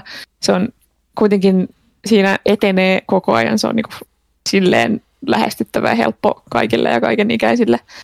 Ja sä pystyt Ja- hyppy, hyppy, jälleen lataustauot ja nämä aktiviteetit on hyviä siinä, että sä pystyt hyppimään tosi helposti paikasta toisen kentän tietystä osasta tiettyyn tosaan. Ja Mm. Ainoa, mikä siinä on ärsyttävää, on se, että ää, tein siitä platinan ja sitten tein vielä ne lisätrofit, Mm. mitä, mitä ei tarvitse siihen platinaan. Ja siihen kuuluu ne speedrunit. Ja tein ne hampaat irvessä, koska mä oon huono speedrunnaamaan. Ää, ja nyt mulla tulee jatkuvasti notifikaatio, että höhö, olet paska. Tämä ja tämä kaveri meni ohi sinusta. Aiotko yrittää uudestaan? Mä oon vaan silleen, että en. Kyllä. Oletko Ville pelannut Astroa? En, mä tänään meinasin tämän kästin tai tämän työpäivän jälkeen käynnistää sen, että, että kuten sanottu, niin mentiin eilen painoon ja mä Spider-Manin ja Valhallaa veivasin niin kuin molempia mm. siihen, kunnes oli ihan viimeinen, pakko, viimeinen mahdollinen hetki palauttaa jutut, niin siihen asti yeah. veivasin, niin että ehtii, ehtii kaikkea. Niin tänään nyt on sitten vähän semmoinen suunnitelmana, että loikataan Astron maailmaan, koska se kuulostaa muutenkin, kun mä tykkään tasoloikista ja, ja, ja niin poispäin, niin se kuulostaa semmoiset pelit, mitä mä tuun, mistä mä tuun pitämään, että, että tosi, tosi isot odotukset sen suhteen, toivottavasti nyt ei ole sitten niin kuin liian hypettynyt siitä, mm. että sitten se on se, että ai, tämmöinenkö tämä nyt sitten olikin, että no ihan kiva. Se on, se on mielettömän hieno. Mä toivon, että Astro saisi jonkun semmoisen Rescue Mission kokoisen pelin tällä sukupolvella, mikä olisi niin kuin ei VR, koska se kuitenkin rajoitti sitä yleisöä jonkun verran, että Mm. et Ja- se oli silloin PSVRllä. Mm. Tuon myötä mä oon miettinyt, että sitä pitäisi pelata. Toki tuossa Playroomissa on se, että tavallaan se tiiviys on myös myös osa sitä viehätystä, että se ei mm. tunnu liian pitkältä ainakaan se käyttää aika, ehtii käyttää aika rajatusti niitä ideoita, että esimerkiksi ne erikoispuvut tai muut, mitä siinä on, niin en mä olisi kauheasti enempää niitä jaksanut käyttää. Joo, en mäkään. Se voi vähän harmitti, että ehkä enemmän olisi kyllä voinut käyttää sitä jous, jousipyssyä sitä konetuliasetta tai muuta, että mm. ihan ne oli semmoisia hauskoja löydöksiä, mitä olisi ollut kiva nähdä enemmänkin, mutta muuten se... pääasiassa se tiiviys on vähän silleen, että se toimii nimenomaan nyt tuossa paketissa ja siinä on just sopivasti silleen pelattavaa toki, että he, että tulin tavallaan täyteen, tavallaan ehkä haluaisi, en tullut liika, liian täyteen, mutta kuitenkin, että se oli semmoinen veikiä kokemus, joka... Niin Rescue Missionkin oli, vaikka se oli pidempi, siis niin kuin siinä oli enemmän sisältöä, niin se oli edelleen se piti mun mielestä ne levelit tosi semmoisina hallittuina mm. itsenäisinä kokonaisuuksina, ne pikkumaailmat oli niin kuin juuri sopivan kokoisia.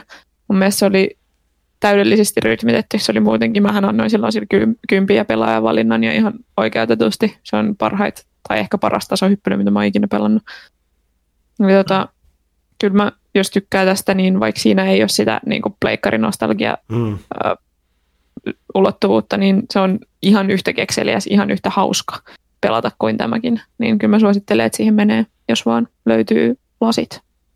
Se on ihan kiva huomata kyllä, että, että, että Sonilta edelleen mm. löytyy tota, tasoloikka-osaamistakin noin, noin, noinkin vahvasti, että, että siinä mielessä niin kuin kumma, että ne ei ole hyödyntänyt sitä no, ne, senkään niinkään paljon sitten viime aikoina, että kuitenkin siellä on alkupään puolis, alkupuoliskoilla ollut just Naughty Dogit ja Insomniakit on ollut tosi vahvasti sitä niin kuin tasoloikka-osaamista, ne on siirtynyt niihin aikuisempiin juttuihin. Ja oikeastaan nyt ennen tätä mun mielestä ei hirveästi ole ollut semmoista niin kuin ison luokan, tai ainakin isolta tuntuvaa Nintendo-haastavaa tasoloikkaa ollut, joten siinä mielessä olisi kiva nähdä, että tästä niin poikisi niin jotain isompaa ja taisi niin tämän Pleikkari 5 esiasennuksen myötä niin isomman näkyvyyden myös, että, että, että kun se, se Rescue Mission tosiaan oli rajattu, niin kuin sanoit, niin, niin olisi kiva nähdä, että ne saisi tällä nyt ehkä jotain aikaiseksi, koska selkeästi se on laadukasta, niin miksi ne ei tee sit, tekisi sitä enemmän. Ja se, mikä tässä huomaa aika hyvin, että tämä on kuitenkin selvästi Japanissa tehty tuommoinen tasolla, että siinä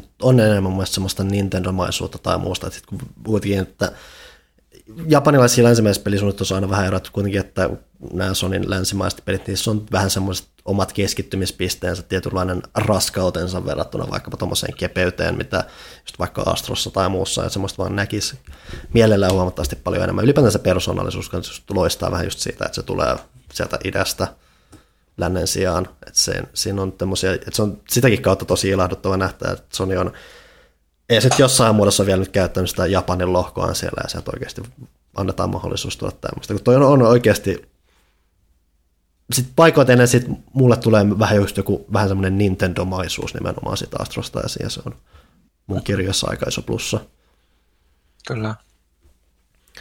Mainitaan nyt vielä, että tosiaan mäkin läpäsin ton Miles Moralesin tossa.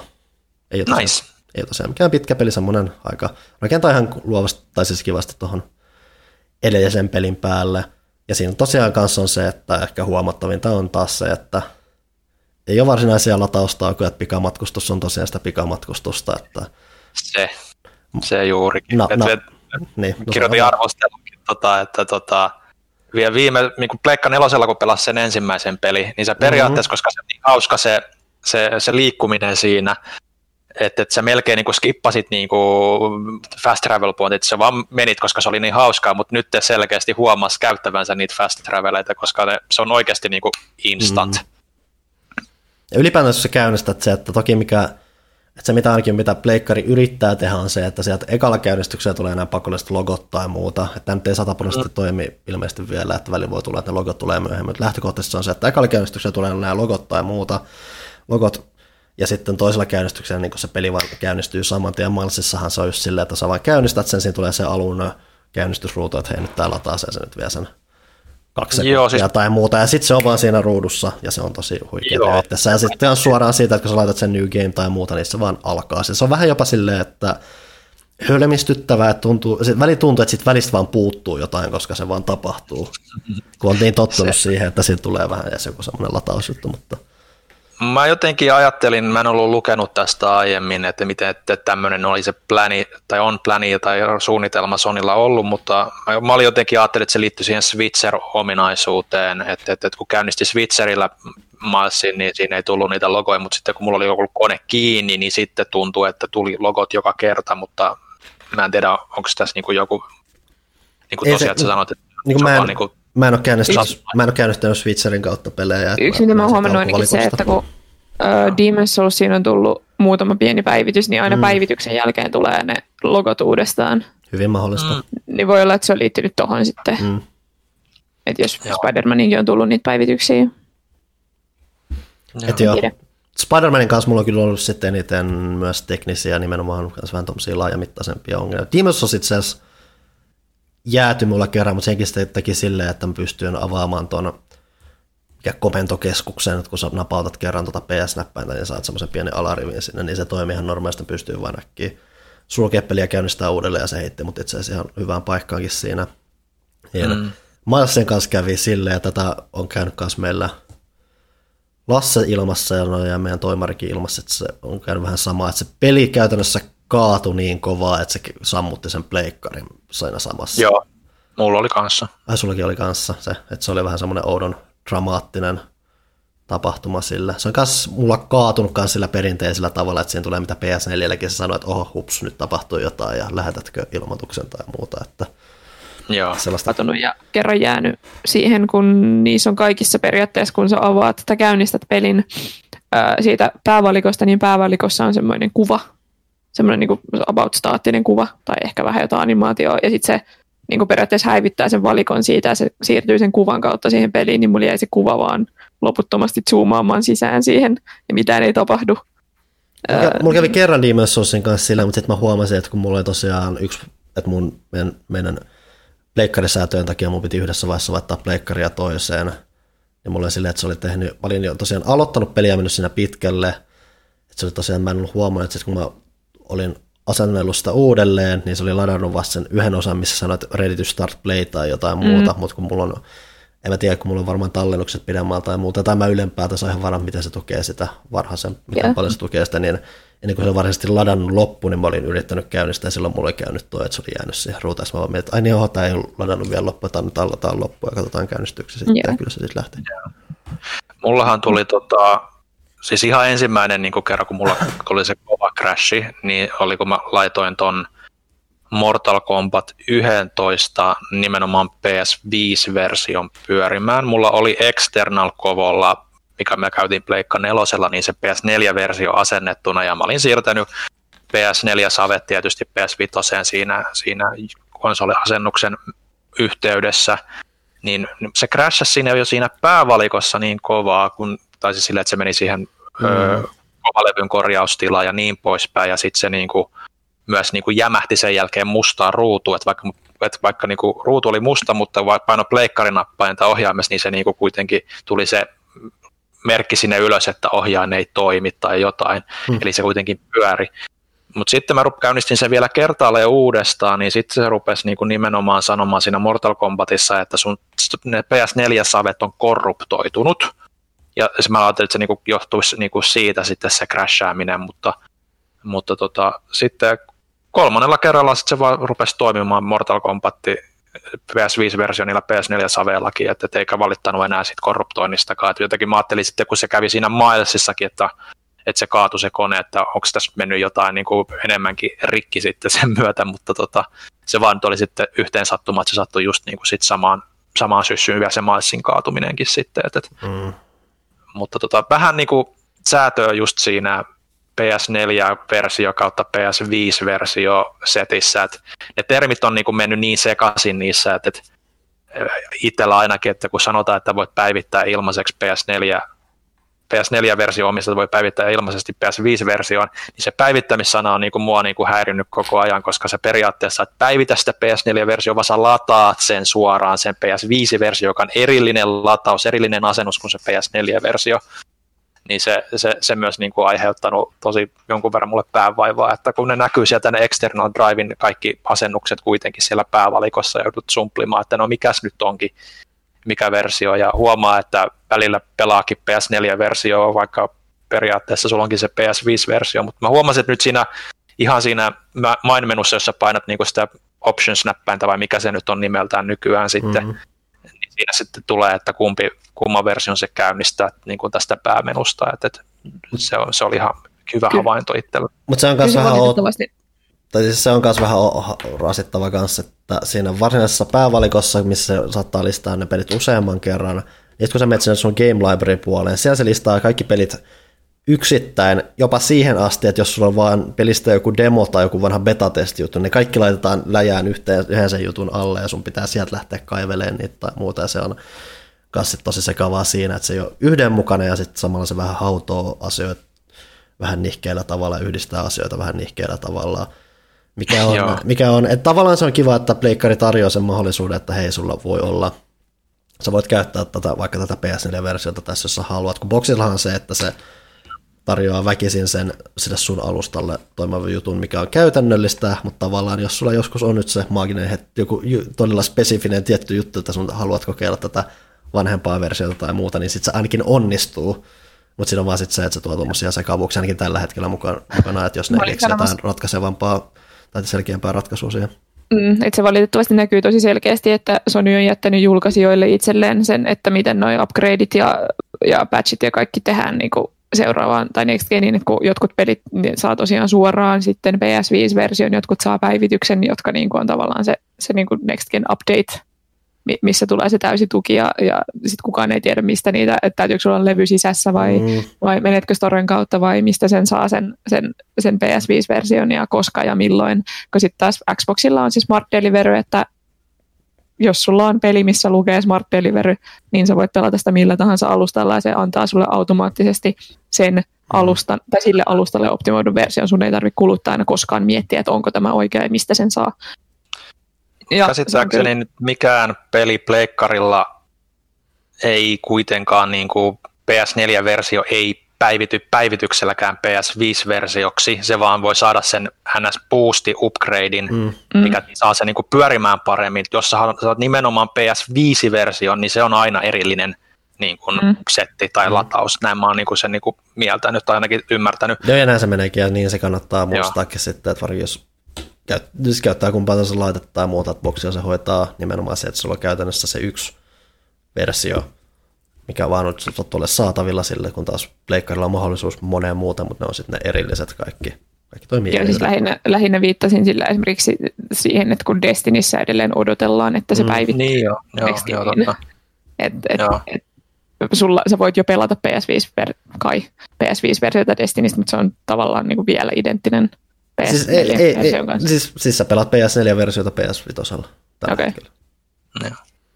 Tuossa oli, myös, tuossa oli myös se hämmentävä juttu, että, että, että Netflixillä, Amazon Primella ja sitten oli joku niin YouTube, niin kun sä lataat ne niin tuohon PlayStation 5, niin ne on niin kuin valikossakin lukee, että ne on PS5-versioita. Mm-hmm. Disney Plus, Yle Areena, niin niissä lukee, että ne on PS4-versioita.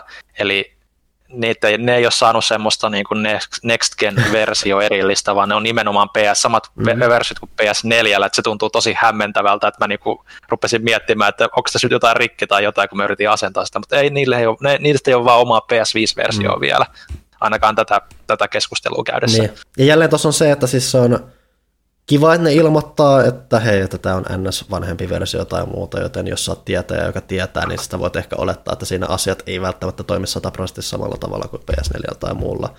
Mutta sitten no. se peruskäyttäjälle se on lähinnä hämmentävää sitten, jos mietit, miksi tämä ilmoittaa taas tälleen, mutta taas tälleen, mikä tämä... hei, Panu mainitsi 15 minuuttia sitten sen Control Centerin, eli sen, mikä tulee nykyään siitä pleikkari mm-hmm. Vitsi se on hyvä. Mä tykkään ihan sikana siitä. Siis se on semmoinen tosiaan alavalikko, mikä tulee tavallaan siihen pelin päälle.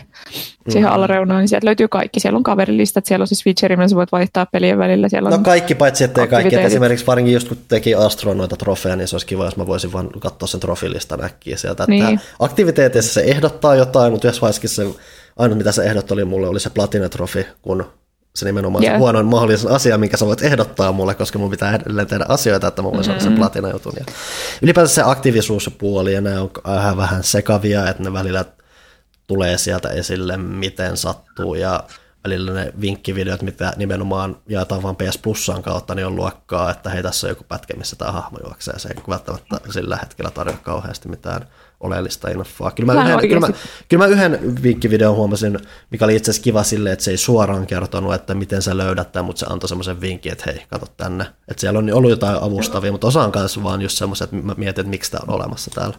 Sain tosi hyödyllisen vinkkivideon Demon's Soulsista, mutta se oli kyllä ihan suora spoil- tai spoileri, mutta silleen, että lyö tuota bossia tuohon kohtaan, niin se kuolee. Mm. Ja kun mä olin siihen mennessä ollut silleen, että mihin hittoa, miksi nää kimpoo tosta vaan, niin tota, se selitti sitten sen. Mutta tietenkin et, ö, riippuu, että oot sä sitten semmoinen, että sä haluat oikeasti miettiä itse kaiken. Joo, Niin, en, enemmän, niin, enemmän, enemmän sit mietityttää tai harmittaa lähinnä se, että kun se tarjoaa just täältä, että hei sä voit tehdä näitä, näitä, näitä juttuja, ja sekin tuntuu edelleen välillä vähän sattumanvaraiselta, että vaikka että esimerkiksi Spider-Manissa sä voi listaa sulle vaikka questeja, mitä sä voit tehdä, ja sitten painat, niin se hyppää suoraan sinne tai muuta, mutta Joo, Bugsnaxis se questi-träkkäys toimii yllättävän hyvin. Niin. Paitsi että siinä on tietenkin siinä pelissä on myös se journal, mikä myös pitää niistä kirjoa, että silleen se on vähän turha, mutta Mm. mm. jos sä nyt katsot siinä jotain muutakin, niin sit siinä on hyvä niin kuin, muistutus, että sulla on tämä keskeä ja tämä keskeä. Mutta lähtökohtaisesti jo se komentokeskusidea on hyvä, koska se on semmoinen aika minimalistinen juttu, minkä se heittää parhaimmillaan ne asiat, mitkä löytyy sieltä, niin löytyy tosi nopeasti tai muuta. Mutta, Mm, ja sun ei tarvitse niin kuin, mennä pois pelistä, mm, vaan se tulee siihen päälle, niin sit se ei tavallaan vie niin paljon Mm. mm. sitä kokemusta. Ville oli siinä. sanomassa jotain.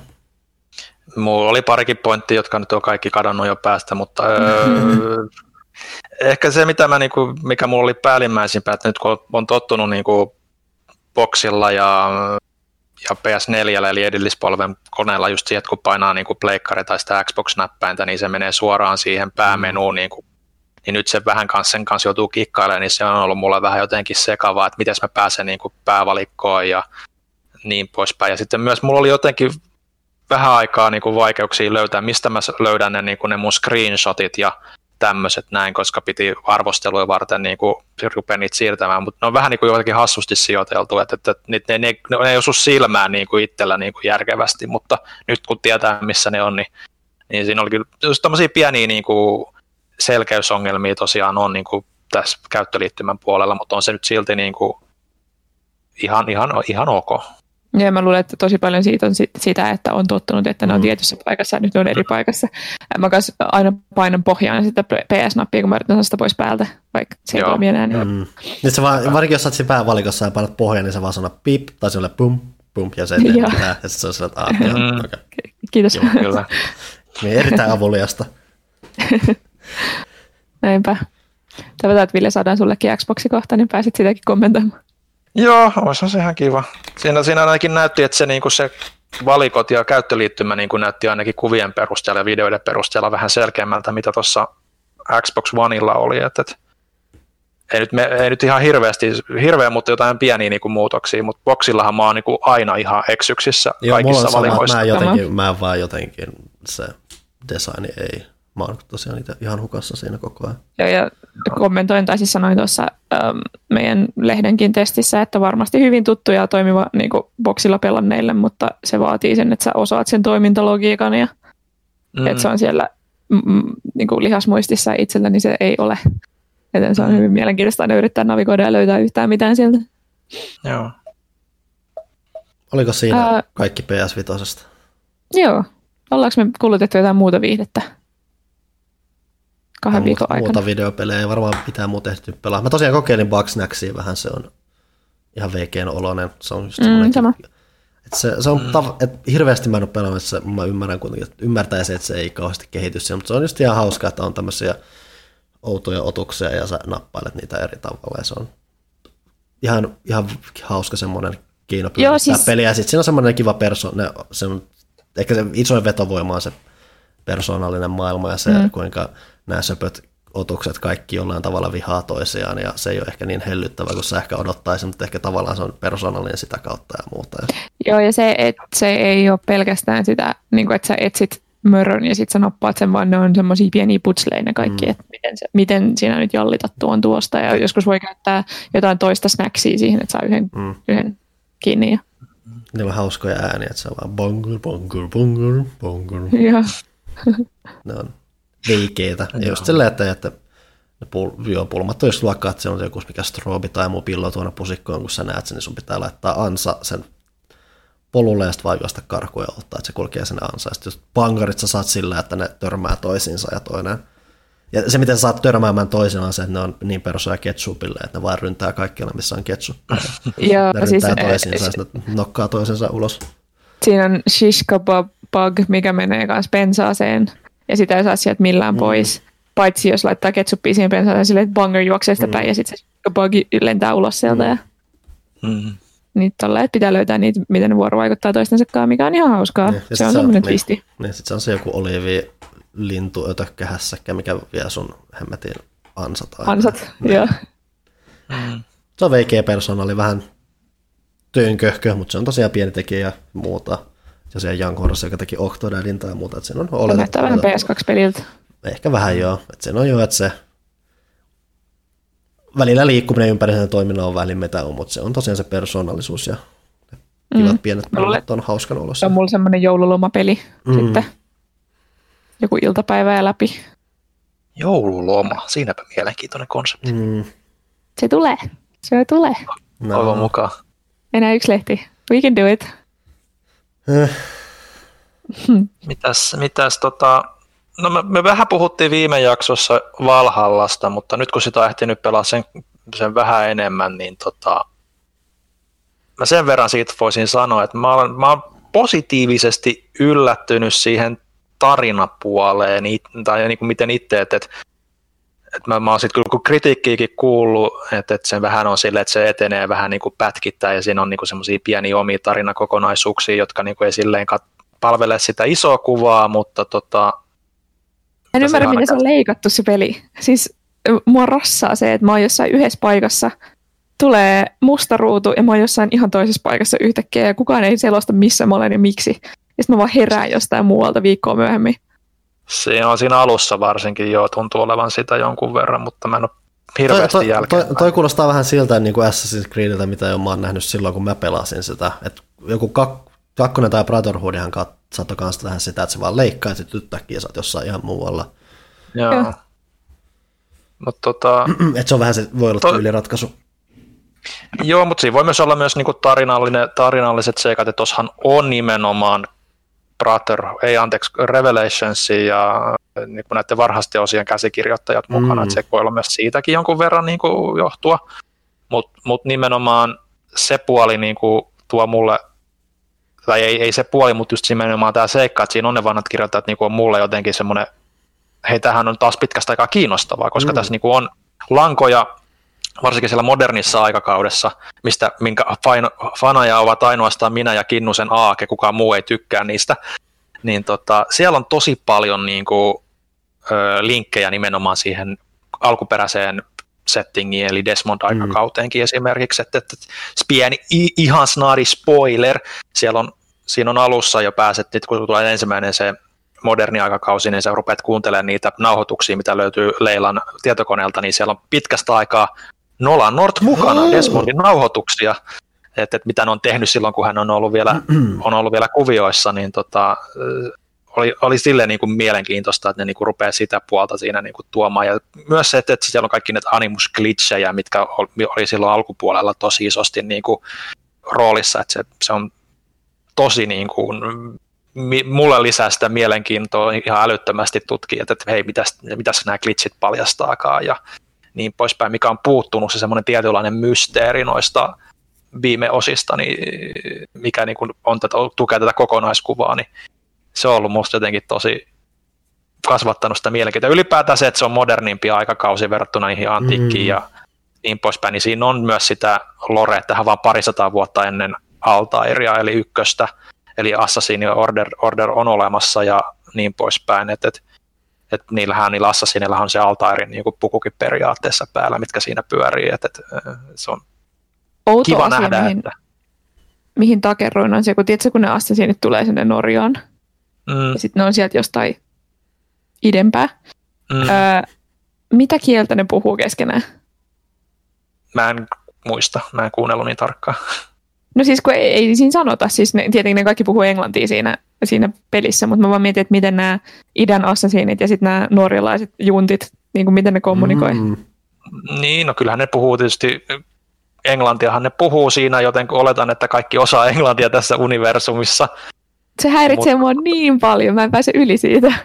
Joo, no kyllähän toi nyt on aina, aina sitten noissa, jos lähtee miettimään noin tarkkaan sitä, niin kaikissa Assassin peleissä, kun tulee heti eri puolelta maailmaa ihmisiä, jotka ymmärtääkin toisia yksi, kaksi, niin onhan se vähän hassua. Mutta onhan siellä niinku just esimerkiksi, että, että että sitten kun on tehtäviä ulkopuolella, kuulet aika paljon, niin kuin, mä oletan, että se on Norjaa, mitä ne puhuu siellä. Mm. että et kuulostaa Tanska ja Ruotsi ja Norja niin samalta, niin osaa sanoa, kun ei mitään niistä itse puhu No erityisen varmaan hyvin. myös Niin, jotain muinaisnorjaa, mistä si- mikä siis Niin. on, ei ole edes Norjaa vaan. Norjaa, niin. niin, niin, sepä se, mutta tota, joo, ihan hyvä pointti, mitä kieltä ne yhteisesti puhuu, niin on vaikea sanoa, mutta tota, joo.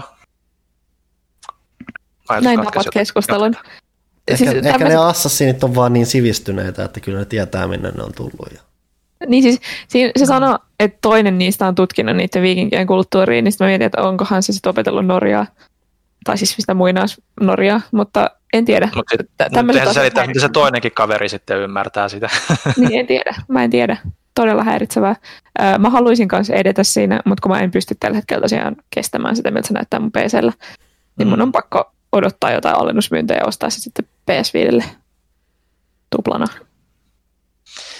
Shepä, she, shepä, she. Mm. Mäkin sen ostin tota nyt, mäkin ostin sen nyt PlayStation 5 kanssa, kun omilla pikkupennosilla, niin viimeiset sieltä tililtä nyt huutaa, huutaa. Ei kun palkka taisi tulla, joten nyt ei taida huutaa enää, niin, niin, niin tota, Nyt ne vasta huutaakin. niin, no boxillahan mä sitä aluksi One, One Xllä pelasin jonkun verran tunnin pari, ja nyt mä aloitin sen sitten PS5 uudestaan, että mä nyt otin sen naispuolisen Eivorin hahmokseni, koska, Okei. koska sarjakuvissa nyt se niin kuin Extended Universumissa se to, ilmeisesti se on kanoni, että se on nimenomaan naispuolinen Eivor. No siis mähän, mähän on vähän jo lukassut, miksi ne tekee noin. Mä en ole ihan täyttä, niin kuin selvy, tai siis sitä täyttä selitystä lukenut, semmoisen vihjauksen, miten noin menee, ja ainakin siihen nähden, miten ne esittää sen, niin mua ainakin, että mä edelleen vähän niin kuin sillä, että jaksas mä, haluais mä nyt, onko tämä nyt viimeisen Assassin's Creed, johon mä hyppään, mä oon vähän kahden vailla, koska tavallaan se näyttää siisti, tavallaan se näyttää liian isolta, tavallaan se näyttää vähän tönköltä, mutta kyllä mulla ainakin tässä vaiheessa, mitä mä luin siitä, niin mua kiinnostaisi nimenomaan ottaa sen valinta, että se peli päättää tilanteen mukaan, mikä se on, koska ilmeisesti sillä on kuitenkin lopulta semmoiset aika selkeät juonteet, että miksi sä pelaat Mm. mm. pääasiallisesti naispuolisella Eivorilla, mutta siellä on syyt, miksi sieltä tulee se äijä tietyssä vaiheessa. Mm. Mm. Joo. Mä pelaan äijällä, mä rakastan sitä ääninäyttelijää. Ja sitten mä googlasin sen se näyttää oikeasti viikingiltä, mikä on tosi Sehän hämmentävää. oli Vikingit-sarjassa vissiin mukana ihan siinä, Nice. siinä sarjassakin, että, että, että joo. Joo, se on aika symppis kyllä. Mä, joo, nyt kun me puhutaan tästä, mulla on semmoinen olo, että mä haluan palata siihen. Mä oon vähän unohtanut sen nyt tuon Demon's Soulsin takia, mutta joo. Mun Se, se katsoa, kuka se- tosi hyvä. Sori, mä en kuullut kun mä puhun sun päällä. Ja mäkin puhun sun lähellä, mä nyt katsoin, että mikä se ei voi, kun mä oon siis jonkun verran kuitenkin Vikingsia kattonut. Ai siis niin kuin siis, punatukkainen ja punapartainen äijä. Hirveä iso parta. joo. Mun mielestä se nimenomaan oli, että se oli vai, miespuolinen Eivor oli, oli Vi- Vikingsissa tai ei, ei Magnus nais... Joo. En mä tiedä, onko se Vikingsissa ollut. Vai oliko se joku toinen viikinkisarja, mä en näiden perässä pysy aina, että, että Magnus Bruun on ollut ainakin The Last Kingdom-sarjassa. No se on varmaan se, mihin sä oot sitten. Joo. joo, se, Mutta onkin vähän sen näköinen jätkä, että tää on just nimenomaan tehnyt jotain Kyllä. kes- keskiaika säätöjä. Joo, mä Joo. veikkaan, että se on toi The Last Kingdom, mitä sä ajattelet. joo, Mutta joo, ihan, ihan näyttää siltä, että se kirvestää ihmisiä vapaa-ajallaan harrastukseksi. Mm-hmm. Niin tota, Joo, se nais, nais, nais on kyllä mun mielestä tosi symppis, jotenkin semmoinen vähän, vähän käheä semmoinen, joo. öö, se jotenkin sopii siihen hahmoon, ja mä tykkään siitä sen default lookista sen verran, että mä en ole sitä juuri muokannut, muokannut mitenkään, mutta, mutta mulla on just se niin kuin itselle, että vaikka siellä todennäköisesti, niin kuin Panu sanoi, niin on se merkitys, miksi se switchailee siinä pelissä sitä, niin jos se nyt ei niin kuin ole joku riippuu nyt mitä se paljastuu sit siinä, niin, mutta mut mulla on se niinku tärkeää, että se on se hahmo, mikä niinku siinä Extended Canonissakin sitten kun käsitellään nimenomaan niitä sitä aikakautta ja jälkeenpäin, että kuka, kuka on se kanoninen hahmo, niin No kuten mä pidemmässä niin, juoksussa, niin, niin se, se mua kiinnostaa, että onko se, se, se niin kuin sit loppupeleissä, että nythän tuossa esimerkiksi pelissäkin sanottiin, että, että Odysse on kaanoninen hahmo on Cassandra, mikä tiedetään, tiedettiin kyllä etukäteenkin, mutta nyt se on myös niin kuin pelissä sementoitu, että se on siinä Extended Universumissa, joka kirjoissa ja tämmöisissä, missä ei ole nimenomaan sitä animuspuolta ollenkaan. Että kaikki Assassin's Creed-kirjat, mitä mä oon lukenut, mm. niin ne on nimenomaan, niin kuin, niistä on riisuttu täysin se animuspuoli, että ne kertoo sen, pelkästään sen ajanjakson Mm. mm. tapahtumat niin kuin ne tapahtu, niin Cassandra on kun oli, oli niissä ja nyt vaikuttaa siltä, että Eivor on nainen, niin kuin hmm. si, sitten niin kuin sarjakuvissakin. Tosiaan se snadi pikkuspoiler siihen sukupuoleen liittyen on se, että ilmeisesti pääosan siitä pelistä sä pelaat naisella. Joo, ja se Eivorin nimihän on ilmeisesti myös hyvin nais, naisen nimi niin kuin mm. norjalaisten mukaan, että, että se mm. niin kuin vihjaa myös asiasta mm. aika paljon. Mutta joo, mutta alkaa menee ääni. no, mennäänkö sitten, sitten muuhun viihteeseen? Mulla on ainakin aasin siltä tässä nimittäin. No käy tässä vähän, silta nyt, niin poltetaan vähän se. Vähän norssimeininkiä jatkettiin meidän taloudessa sillä, että katsottiin Thor 1. en ole katsonut sitä sen jälkeen, kun se tuli ulos. Eli mitä ei, ole varma, ei ole varmaan kauhean moni muukaan katsonut. Niin, äh, ei se ollut, siis okei. Okay, on se parempi kuin kakkonen, on se parempi kuin kakkonen, mutta siinä Joo, on se, että nois, niin, Thoreissa on vaan just se, että se leffa Thori vähän löysi itseensä vasta siinä Ragnarokissa ja sitä ennen muuten se oli vähän semmoinen. Niin, no, no mennään siihen kohta. Äh, Ai niin sä et siis, tykkää Ragnarokista, saat hirviö. Juu, hyi. Äh, Disney Plussa, kun tuli, niin äh, Janne aloitti projektin, että jälkikasvun kanssa koko Marvel äh, Cinematic Universe. Ja nyt ollaan sitten katsottu Iron Manit, ja, tai siis mä en itse asiassa katsonut, että he ovat katsoneet Iron Manit, ja nyt oli Thor vuorossa.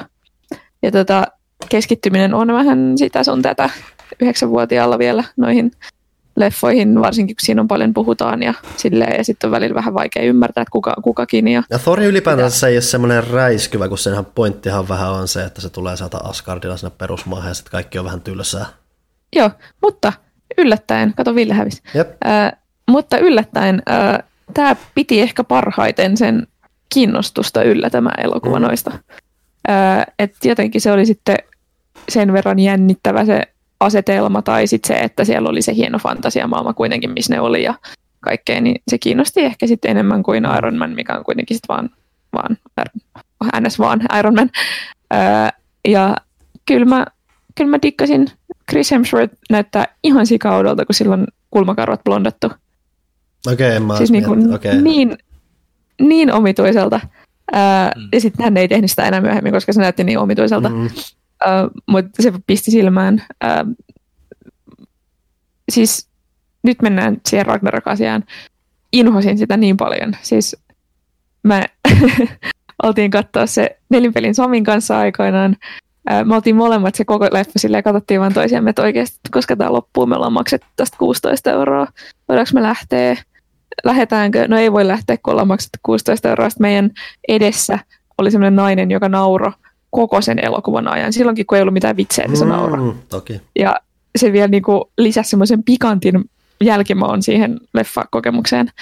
Öö, ja en mä tiedä, siis se on vielä outoa, koska mä tykkään Taika Waititista tosi paljon, mä tykkään What We Do in the Shadowsista ihan hirveästi, mutta se ei sopinut Toriin, koska ensimmäiset kaksi Toria on lähtökohtaisesti aika tylsiä ja vakavia elokuvia. Mm. Öö, semmoisia hyvin niin kuin itsensä vakavasti ottavia.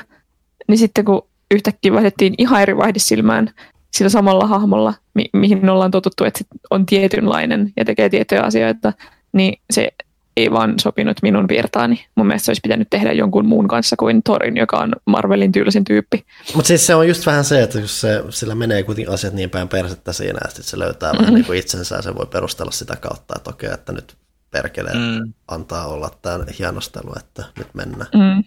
Ja tietysti mun mielestä ehkä parempi, että tehdään hahmolle jotain, niin kuin Sonny niin. Samperin tylsä jo valmiiksi, että siitä valitettiin, että nämä on vähän tylsiä nämä leffat, että, että oli ihan niin kuin tarpeen, että sitä hahmoa vähän niin kuin rukataan. Että ei se mun mielestä nyt mikään Ragnarok, vaikka se oli ihan hy- on hyvä leffa, niin ei se mikään crazy komedia, mitä mulle mm. niin kuin nimenomaan myytiin. Että mä odotin, että mä niin kuin nauran siellä silmät kippurassa, tai vatsakippurassa koko ajan. mutta, mutta tota, mutta tota, ei, ei, en, mä, en mä nyt sitä mitenkään erityisen hauskana elokuvana sitten loppupeleissä pitänyt verrattuna esimerkiksi se on, se on Guardians of the Galaxy. Se on huvittava, hilpeä. Mm. Et, et, et, et, et, et, et, mulle se kolahti kyllä ehkä paremmin kuin ne kaksi ekaa, mutta ei mulla niiden kahden kanssa mitään ongelmaa ollut. Mä en muista mm. kakkosesta muuta kuin, että jossain vaiheessa joku iso avaruusalusta joku tuli ja sitten kuvataan semmoinen jotain paikkaa ja joku se Mjölnir kulkee maailman ympäri ja jotain Dark Elfejä siinä oli. Kuulostaa Marvel. Muistan siitä, muistan siitä pelkästään ne hautajaiset, mitkä ne pitää Thorin äidille. Ja sitten ne ampuu semmoisia nuolia, muistaakseni. No Ehkä. Öö, Mutta en mä tästä ykkösestäkään mitään muistanut. Mutta se oli ihan, mm. ihan viihdyttävä. Öö, en aio varmaan katsoa kaikkia heidän kanssaan, kaikkia elokuvia, mitä nyt tässä on, koska niitä on aika monta. Mm-hmm. Mutta tämä oli ihan hauska semmoinen paluu. Se oli myös semmoinen hauska blast from the past, koska siis mun mielestä vuonna 2011 oli jo älypuhelimet ihan yleisissä käytössä, mutta siinä on semmoinen kohta, missä Shieldin tyypit vie niiden tutkijoiden, siis ton Natalie Portmanin ja sen kavereiden kaikki laitteet, koska niillä on tietoa Thorista ja supersankareista. Sitten ne on silleen, että mä, mä, mä, laitan sähköpostia tuonne paikkaan. Sitten että sä vois, ne vei sun tietokoneen. Ja sitten mä että sulla on puhelin. Mi, mitä, mi, mi, koska tämä on tehty? Sitten ne puhuu iPodeista ja mä taas silleen, että koska tämä on tehty? Mutta eikö, siinä, mutta eikö se kuitenkin ollut ajallisesti vähän niin kuin varhaisemmin tarinallisesti? En mä muista. Mä en tiedä, kai se sitten on, koska mm. 2011 mä en usko, että kenelläkään oli enää iPodia. Mm. No siis iPodia no, kyllä on, mutta, mutta joo. Joo, Vanhemmilla edelleen. ihmisillä on, koska he eivät ole päivittäneet, kato niin kuin nuoriso. Joo, mutta edelleen ja se on Shieldinen, ja Shieldit on just semmoisia vanhoja kuppeja, government äijä, jotka ei nyt mitään älypuhelimia mm. osaa käyttää, vaan mm. Pienet asiat, mitkä häiritsee mua ne. valtavasti, kuten Norjaa puhuvat assasiinit. Mm. Toinen, mitä mä oon kattonut, on Good Mythical Morning YouTube-kanava, missä ne vaan syö outoja asioita. Hyvällä tavalla vai huonolla tavalla? Hyvällä tavalla. Ne on... tyyli, niillä on silleen, en mä osaa selittää tätä. Siis toi on tämmöistä tosi aivotonta. Ne on yleensä sille, niin tulee joka päivä videona 15 minuuttia. Ne on yleensä jotain silleen, että koitettiin tehdä Doritos pannukakkoja, onnistuiko? Mm, no, oli aika pahaa, mutta, mutta ihan jees. Niin kuin niillä on tämmöisiä sarjoja, kuten just Willy Dorito tai Will It Big Mac, ja sitten ne tekee kaikki outoja Big Mackeja ja Dorito-juttuja. se on siis ruoan syömiskanava käytännössä nykyään. Teki ne ennen kaikkea muutakin, mutta nykyään ne vaan Onko se, se sponssattu, kun jos sä pyörii Doritot koko ajan? Välillä joo, mutta sitten välillä on silleen nota sponsor. Meillä on tätä hyvä Sprite, nota sponsor. mutta toi on ollut tämmöistä, kun on ollut superstressaantunut. Siis oikeasti toi viimeinen lehti oli ihan hirveä. Musta että mä sanon joka lehden kanssa tälleen, mutta toi viimeinen lehti oli oikeasti todella hirveä. Niin se, että sit voi vaan Prosessi ei aivot... itse lehti. Niin, totta. Voi laittaa aivot täydellisen pois päältä ja 15 minuuttia vaan miettiä, että olisikohan Dorito Big Mac hyvää vai pahaa. Niin, kyllä se on tosi toimiva. Ja kun niitä, niillä on niinku vuosia ja vuosia sitä backlogia, niitä on mm. varmaan tuhansia niitä videoita. Se on tosi jees. Mä tuun siihen lopputulokseen, että mä en tykkää Big Macista. Se kastikin on vaan ihan absoluuttisen hirveätä. Mä vihan Mackiä muutenkin. Mä en muista enää, miltä Mäkki maistuu, kun sit on niin kauan aikaa. Eikö sitä saa kotiin kuljetuksena siellä? Saa, mutta en mä harrasta sellaisia nyt. Mä elän terveellisesti edelleen. Uskokaa nyt, mä teen itse ruokaa, niin mä en tilaa pizzoja. Aivan. Tai hampurilaisia. I feel personally attacked. Mä kävin Mäkis vähän aikaa sitten ja siellä oli joku kuluttajatutkimusjuttu ja mä sain ilmaisen hampurilaisen. Ja lahjakortin. Uhuh. Paras päivä ikinä. Se oli vielä ihan hyvä hamppari, se oli semmoinen joku, mitähän sinne se oli? Se oli pari pihviä, siinä oli pekonia. Se on semmoista, mä en yleensä välitä sipulista, mutta siinä oli semmoista paistettua, paistettua sipulia, mikä sopii siihen aika hyvin. Se on vähän semmoinen... Tämmöisen mikä... tarvii kuluttajatutkimusta, kuulostaa hyvältä jo nyt täällä, kun sä kuvailet sitä. ah, nyt mikä siinä oli se, että se ei näyttänyt kummusalta muuten, se oli just silleen, että joo, miksei, tämä oli oikein hyvä. Hmm. Villi, mitä sä oot kattonut viime aikoina, kun sä et ole mättänyt samaan aikaan sipsiä kaksin käsi? Oon mä sipsejä ehkä jonkun verran syönyt, mutta, tota, mutta tota, en kaksinkäsi. Mm-hmm. Öö, no mulla nyt on vakiintunut tämä perjantain Star Wars-päivä, mutta niistä on ehkä jauhettu aika paljon, niin sanotaan ihan ohimennen vaan, että Mandalorianin kakkoskausi niin kuin paranee jakso jaksolta, ja, ja Clone Warsin huipennus, mm, kun menee sitä tälleen suomitahtiin, niin se menee kyllä aivan, aivan loistavan oloiseksi, oloiseksi.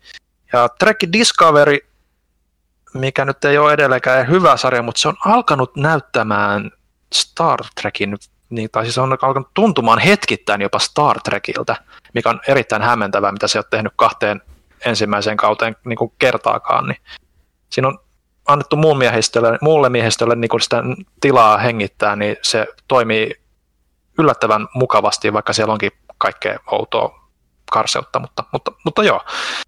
Se ehkä mikä päällimmäisimpänä kuitenkin isoimpana, mikä tässä tuli katsottua, niin katsoin vihdoin ja viimein sen paljon puhutun Spider-Man Into the Spider-Verse. No niin. Se oli joka oli kyllä, se on varmaan hyvää alustusta myös siihen Miles Moralesiin sitten. Joo, siis aika pitkälti niin kuin samoin sen innottamana nyt ja tietysti myös Panun painostuksen johdosta sen katsoin ja oli se kyllä hyvä. Siis mm-hmm. tosi, tosi symppis.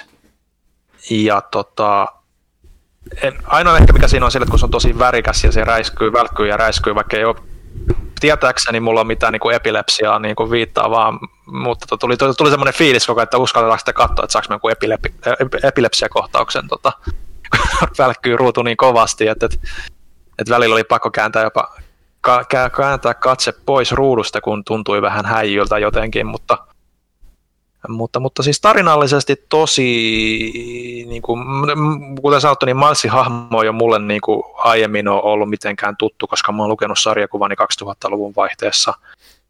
Ja tota, tosi niin kuin hauska, hauskasti ne, kun ne palaset siellä loksahtaa yhteen, että, että se on se multiverse-meininki siinä, mm. niin jotenkin ajattelin, että tulee vaan pelkkä sillisalaatti. Mm niin tota, ne tulee aika luontevasti sieltä ja kaikki viittaukset, mitä siellä on, niin, niin ne niin kuin lämmittää sydäntä, kun niistä useimmat kuitenkin edelleen tunnistaa, vaikka siinä se maassa onkin keskiössä. Ja nehän kuitenkin vielä varmuudeksi nojaa varsinkin siinä alussa noihin elokuviin enemmän. Siinä mielessä just siinä, että, hei, että kyllä sä nyt ehkä tämän ainakin muistat. Joo, no siis kyllähän se, niin kuin, että kun tuottaja on sama kuin alkuperäisillä Spider-Man elokuvilla, niin huomaa, että sinne halutaan viitatakin myös siinä heti alussakin jo, niin, niin, niin oli ihan, ihan nice. Mutta tota, joo, siis en mä tiedä, mitä siitä voisi silleen niin kuin sanoa, mutta olin to, odotin siltä paljon, suurimmaksi osaksi niin kuin sain sitä, mitä, mitä halusinkin, eli hyvän Spider-Man-elokuvan, ja kyllä se niin kuin, täytyy myöntää, että jotenkin niin kuin siinä myös vähän se jopa herkistyi, niin kuin mikä on aika harvinaista itselle elokuvien parissa, että en ole olettanut, että Spider-Man-animaatiossa tulisi vähän semmoinen good feels, niin kuin, että no ehkä pitää pikkasen silmäkulmaa pyyhkästä jollain, jollain pyyhkäisyllä, pyyhkeellä, niin tota, se oli ihan se oli kyllä mainio, että suosittelen kyllä itsekin nytten jatkossa kaikille, jotka sitä ei ole nähneet. Ja siis se on vaan niin monin paikoin just tyylikäs, että se ei ole vaan pelkästään visuaalisesti näyttävä, vaan se oikeasti hallitsee just aika hyvin, että sehän alkaa yllättävän synkästi ja mm. sitten lähtee sitten nousuun ja sitten käy muun muassa Spider-Bigin myötä absurdiuteen asti ja kuitenkin se Kyllä. käsittelee nyt kaikki aika hyviä ja muuta, niin sillä on homma hyvin hallussa. Vähän jännittää, että ne on nyt vähän pakko, totta kai pakko vääntää jatko-osa siitäkin, että onko se, voiko se edes iskeä mitenkään samalla tavalla, että kun se on kuitenkin vähän kanssa just se, kun se tulee niin monelle sille vähän kulman takaa, että vaikka on kuullut kaikkea hyvää, niin se, että se on kuitenkin noin jykevä, noin niin, niin, että jännä mm. nähdä, että pystyy se toistaa sitä jatko-osassa miten hyvin, että ei epäile sitä kättäkö se jatko-osakin näyttäisi hyvältä. Se itse asiassa on aika kannattaa, että netti varsinkin on täynnä kaikki, viit, niin kuin kaikki pieniä viittauksia, mitä niin kuin jo pelkästään animoinnissa on tehty, että esimerkiksi kun Miles opettelee sen Peterin kanssa ja metsässä mm. flengaamista, niin Miles on animoitu vähemmillä ruuduilla kuin Peter, jotta se ei näytä niin sulavalta ja muuta. Että siinä on paljon tommosia tosi pieniä ja tosi juttuja, mitä, niin kuin, mitä kannattaa vähän metsästää netissä. Että ei ole epäilystäkään, että jatko-osakin näyttäisi hyvältä, mutta vähän jännittää, miten se muuten. Että se on Joo. niin, niin, niin nappiosuma. Ja leffateatterissahan se näytti aivan uskomattomalta. Mm. Mä luulen niin kuin kanssa, että, että, että monilla niin kuin, se onkin se animaatiopuoli itsessään niin kuin on se, mikä on se tavallaan se luotaan työtävä juttu, jos niin kuin ajatellaan mm. joku lapsille ja niin poispäin. Että, että, että, että kyllä se niin kuin tuntui itsekin, että se ratsasti enemmän sillä ulkoasullaan silloin, kun se ilmestyi. Mm.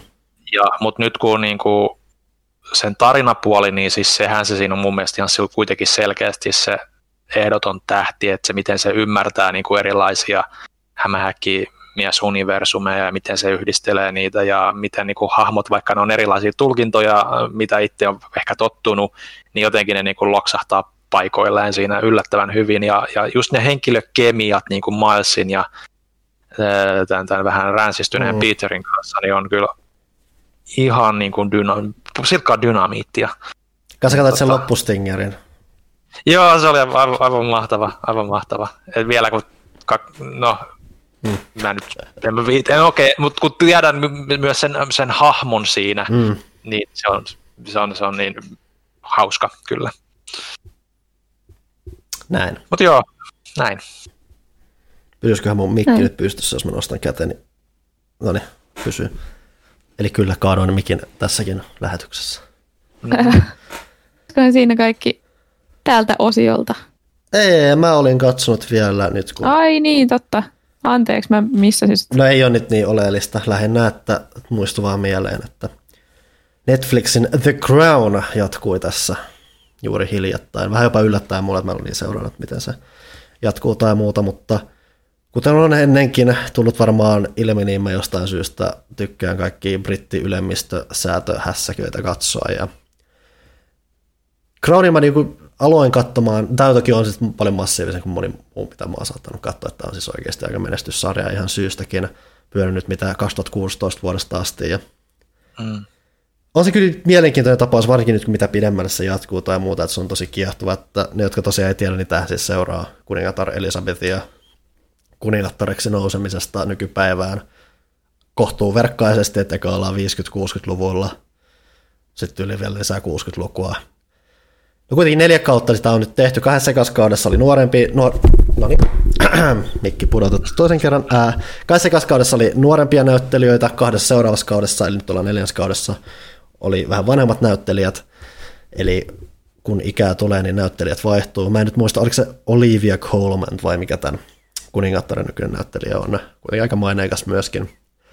Niin tosiaan vanhenee ja sitten seuraavat kaksi kautta, mitä tulee, on taas sit vielä vanhempia näyttelijöitä ja muuta. Et siinä kuvataan tota ikää. Ylipäätänsä aika iso osa tuosta on lopulta sitä, että aika kuluu ja muuta, ja se on aina asia, mistä mä tykkään tosi paljon. Ja varsinkin nyt, kun on päässyt tuohon neloskauteen, niin se on ollut erityisen kiehtovaa, kun se kuitenkin alkaa sieltä about 50-luvulta tyyliin. Mm. Sivutaankin, taidettiin, sivuttiinkaan siinä jonkun verran toista maailmansotaakin peräti. No kuitenkin lähdetään kuitenkin niin kuin No käytännössä niin, 70 vuoden päähän nykypäivästä, mikä on aika pitkä aika miettiä, vaan niin kun se käytännössä seuraa tiettyjä ihmisiä, jotka on vieläkin hengissä, mikä on niin mm. ideana loppujen lopuksi aika mielenkiintoinen. Ja se on hyvin erilainen maailma ja siinä nähdään tosi mielenkiintoisella tavalla, miten se maailma on kehittynyt, miten käsitys jostain monarkiasta on kehittynyt ja miten monarkien itse, oma käsitys itsestään on kehittynyt ja miten äärettömän hämmentävä konsepti se on vielä tänäkin päivänä ja miten se on siitäkin huolimatta, että se on kehittynyt ja muuta. Ja tämähän nyt tämän uusin kausihan just tulee erityisen mielenkiintoiseksi siitä, että se oikeasti alkaa olla ajassa, joka on varmasti pääosalle katsojille tuttu, että on Thatcher ja on Diana ja ne on ne keskeisimmät aset tässä, mitkä nousee esiin. Ja on se jännä katsoa, totta kai, että taas mitä tässä on tullut, niin on ollut taas kaikki jutut, että ää, näitä asioita ei oikeasti tapahtunut näin, että näin ajattu ja muuta, koska mm. siis se on draama ja se keskeinen pointtihan siinä on, mitä se on mun mielestä kertoo enemmän se, että se käsittelee tunteita, mitä nämä erilaiset tapahtumat on herättänyt ja sitä rakentaa niin kuin siitä. Ja on se kyllä tavallaan jännä, miten paljon kerrottavaa, miten paljon erilaista kerrottavaa noissa koko ajan on, että miettisi, että se ajan myötä jotenkin edes tasaantuisi, mutta ei koko ajan on niin kuin vähän väliin jotain – Mä niin kuin, ei kuitenkaan itse niin kuin tunne tota Englannin näitä, tätä kuningassukua loppujen lopuksi niin hyvin, että mullakin isoin käsitys on lähinnä sitten Dianasta ollut aiemmin, että mutsi tykkäsi joskus seurata siihen liittyviä asioita, että mutsihan on ollut aikoinaan vaihdossakin Briteissä ja muuta, että se on tietynlainen kytkös maahan muutenkin ja tuommoinen niistä kautta tullut.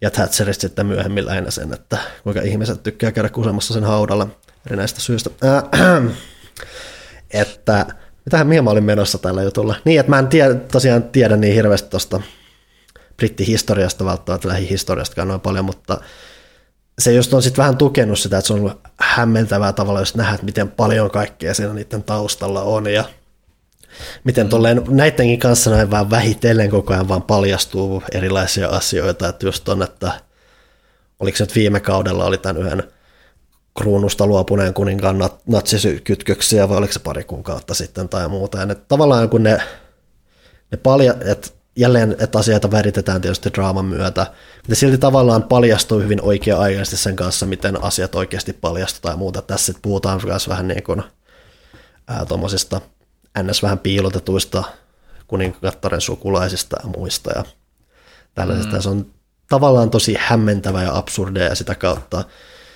kun se on samalla myös tosi kuivahko, että siinä ei niin kuin kohdata silleen, sitä ei niin kuin yritetä tuoda semmoista hirveät järkytysefektiä tai muuta, että asiat niin kuin kohdataan vähän silleen kuivakohti, niin siinä tulee semmoinen jännä tunnelmallinen mm. fiilis, missä semmoinen kaikki, tuntuu, että niin kuin se suurimmat uhat tai muut tai tämmöiset järkytykset on vähän niin kuin koko ajan kummittelee siinä taustalla sen sijaan, että ne on semmoisia, että niitä hierotaan sun naamaa ja sitten tulee semmoinen jännä efekti siinä muuta. Että se on ollut sen myötä tosi kiehtovaa katsottavaa ja katsoa nyt oikein mielelläni myös tuon neljännen kauden. Varsinkin siinä tosiaan sitten vielä, kun tuossa on nyt vähän yritetty rakentaa tota Prince Charlesia, koska ne on nyt tosi keskeisessä roolissa tässä, että sitten just tehtiin vähän sympaattisempaa tuossa aiemmissa kaudissa, ja nyt kun totta kai Diana on kehissä, niin mm. kuvastetaan aikamoisena ääliönä. Siihen se varmaan se, mäkään nyt en niin hirveän hyvin tunne niin kuin sitä Diana ja Charles historiaa ja niin poispäin, mutta se mitä mä niin kuin nyt tässä just tämän kohun myötä osunut vaan silmään, että se nimenomaan just se, että kun se Diana-aihe on niin arka edelleen, kun se on mm. kuitenkin sukupuolen siis... vielä, niin mm. siinä on just se, että, että, että se ehkä se isoin kritiikki siinä on just ollut se, että, että ne on enemmän niin kuin yrittänyt mit, että siinä sarja niin kuvaa, miten sitä kohdeltiin niin kuin paljon, paljon negatiivisemmassa valossa mm. kuin mitä se todellisuudessa oli. Ja, ja mikä se toinen oli, että, että sen lisäksi just, että tota, no, no en, en muista tarkemmin, mutta, mutta just se, että niin Dianalle ei ollut niin, ihan niin, ei sitä niin huonosti kohdeltuja mm. kuin, kuin, kuin, siinä sarjassa ja että, että että, että se on niin kuin ehkä ollut se isoin kritiikki, mitä mä niin kuin olen itse huomannut, mutta mä en tiedä yhtään, että pitääkö se paikkansa, niin, niin vaikea sanoa. No osa näistä jutuista on myös ylipäätänsä vähän se, että siellä on selvästi vähän enemmän. No, kuten sanottu, iso, kes, iso keskeinen juttu tässä on se, että mun mielestä se sarja enemmän käsittelee sit niitä tunteita, mitä nämä tiedyt Joo. asiat on herättänyt, ja se niin kun, niiden tunteiden kautta rakentaa sen tarinan eikä niinkään Joo. aina sitten tietysti puhtaasti faktoja yksityiskohtien kanssa, koska faktat ja yksityiskohdat on välillä vain tympeitä ja ei oikein sovi sinne niin Joo. niin hyvin. Toi, toi palautti nyt se, mitä mä yritin hakea tässä, että niin kuin ne, jotka kritisoivat sitä, niin sanoi just nimenomaan, että nämä on rakennettu niin kuin enemmän niiden Dianan omien niin kuin, mm. kertomien ja juttujen pohjalta kuin faktojen pohjalta, että ei huomioida ollenkaan sitten muiden näkemyksiä välttämättä siitä, että, että, että se, se, se, se tosiaan jo, jo se, se oli se toinen. Mutta sehän ylipäätään sitten on just vähän se, että kun nuo kuningasperheet on aina vähän silleen sulkeutuneet tai muuta, niin totta kai sitten ne tunteet, mitä käsitellään, on hyvin se, mikä välittyy sinne ulkopuolelle, ja sitten kuvataan vähän niin kuin, että miltä tämä ulkopuolisten silmissä käytännössä näyttää, mitä täällä sisällä tapahtuu. Mm. Että siinä on myös yksi semmoinen erottamisjuttu, mikä ei ainakin sanota, että ei tapahtunut niin kuin se tapahtui, mutta samalla voidaan miettiä, että se on myös, myös tekijöiltä aika tietynlainen kannanotto siihen, että miten ne kuvastaa sitä, miten semmoinen tietynlainen mm. asia siinä tapahtuu. Ja sitä kautta just, että edelleen, että se ei ole dokumentti, niin ei ole koskaan sellaista dokumentti, että se yrittää olla 100 prosenttia faktuaalinen tai muuta, ja nimenomaan sitä ei kannata katsoa, vaan nimenomaan miettiä sitä, että okei, kun tämä on kuvattu näin, niin miksi se on kuvattu näin? Että se mm. tekee siitä heti huomattavasti kiihtovampaa miettiä sitä niin, niin päin. Mm. Mulla on vielä yksi iso viihdeaiheinen valituksen aihe. Anna palaa. Nyt tulee valtava spoileri Supernaturalista. Aa, joo, mä luin tästä jopa. Et joo, olkaa korvat kiinni, jos ette ole vielä kattonut viimeistä Kerro ensinnäkin jaksoa, monta, monta kautta tätä. Monta... Eli siis Supernatural oli jotain 15, 15 kautta, mä lopetin kattomisen kympin kohdalla, koska se ei vaan ollut enää hyvä. Niin, mä, ja... just, niin mä katsoin joku, en varmaan edes kokonaista kautta, koska se pyöri jollain subilla jossain ja mietin, että no on paha hömppää ja tavallaan, ja. se, tavallaan Super... se käy järkeä, että se on jatkunut niin ikuisuuden ja sitten välillä naurattaa, että se on jatkunut niin ikuisuuden. Ja Supernatural on tosiaan hauska tämmöinen yliluonnollinen, vähän ehkä Buffy-tyylinen monsterien metsästysohjelma, missä se Monster of the Week-tyylillä ainakin alkukausilla kaksi veljestä metsästää erilaisia vampyyreitä ja, ja muita vendigoita ja sellaisia. Y- yksi välikysymys, si- eikö, mitä, eikö ne, onko ne Sam ja Dean? Joo. Kumpi niistä on Dean? Dean on Jensen Ackles ja Sam on sitten se Gilmore Girls. Okei, okay, koska, koska Gilmore Girlsissa eikö näyttele Deania?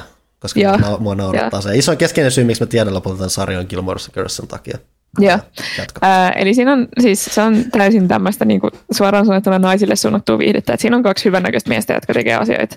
Ja Itse asiassa toinen kysymys vielä. Toinen kysymys vielä. Niin. Mun käsitys on se, että toisen näistä näyttelijöiden ääni tai tapa, jolla se näyttely on muuttunut dramaattisesti tässä. Joo, on. Joo. siis se on ihan mahtavaa, jos katsoo alkukautta, että alkukausiin niin Dean puhuu ihan eri tavalla, se on semmoinen normaali ihminen, nykyään se puhuu silleen Batman-äänellä. koko ajan. Se on tosi hämmentävää, mutta tota, tosiaan tätä on tullut nyt 15 kautta, viimeiset 5 kautta ollaan vaan odotettu, että koska tämä loppuu, koska se on mennyt, se on mennyt sitten Monster of the Week-kammasta semmoiseen ihan eeppisen äh, järjettömään taistellaan Jumalaa vastaan tyyppiseen niin kuin, sekoiluun, mitä kukaan ei jaksa, koska se on niin eriä kuin mitä se oli joskus mm. se sarja. Öö, ja nyt se loppui vihdoin. Ja nyt, nyt tulee se spoileri. Eli koko tämän ajan pointti on ollut se, että nämä on äärimmäisen riippuvaisia toisistaan nämä veljekset. Ja sitten jompikumpi on koko ajan hengenvaarassa. Jo, jo, jollain kaudella yhdeltä puuttuu sielu ja sitä pitää saada takaisin. Ja toisella kaudella öö, sen sieluhomman takia, niin se on tehnyt semmoisen diilin, että se kuolee kohta ja sitten jossain, jossain kaudella toinen on limbossa ja toinen etsii sitä ja kuitenkin niin kuin aina, aina jompikumpi on vaarassa ja sitten aina pelastaa toisensa kuolemalta tai välillä jopa nousee haudasta. Ja niin kuin, että kuolema ei merkitse mitään tässä sarjassa. Ja nyt viimeinen jakso ja se dramaattinen huiventuma on, että toinen näistä veljeksistä kirjaimellisesti osuu ruosteiseen naulaan ja kuolee siihen. Siis okei, okay, se on iso naula, se niin kuin silleen impeilataan siihen. Ei se mut, mikään ovitolpaa.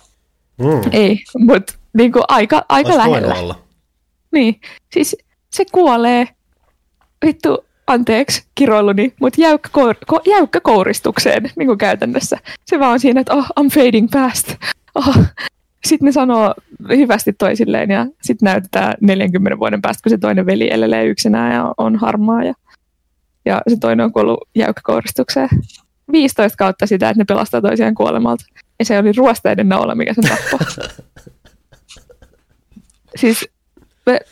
Ehkä se on kuvastus siitä, mihin se sarja sitten loppujen lopuksi meni ihan tekijöiltä itseltäänkin. Joo, sitten tässä on ollut semmoinen toinen kuvio, missä... Se on enemmän siis kolmas... se, mistä mä varmaan luin. Joo, siinä on ollut siis kolmaskin päähenkilö, joka on semmoinen enkeli, Castiel. Ja sitten kaikki on aina ajatellut, että toinen niistä veljeksistä sitten Enkeli Castiel on rakastuneet toisiinsa sitten ei kauheasti niin kuin, mitenkään kommentoitu ikinä, se on ollut vaan tämmöinen faniteoria.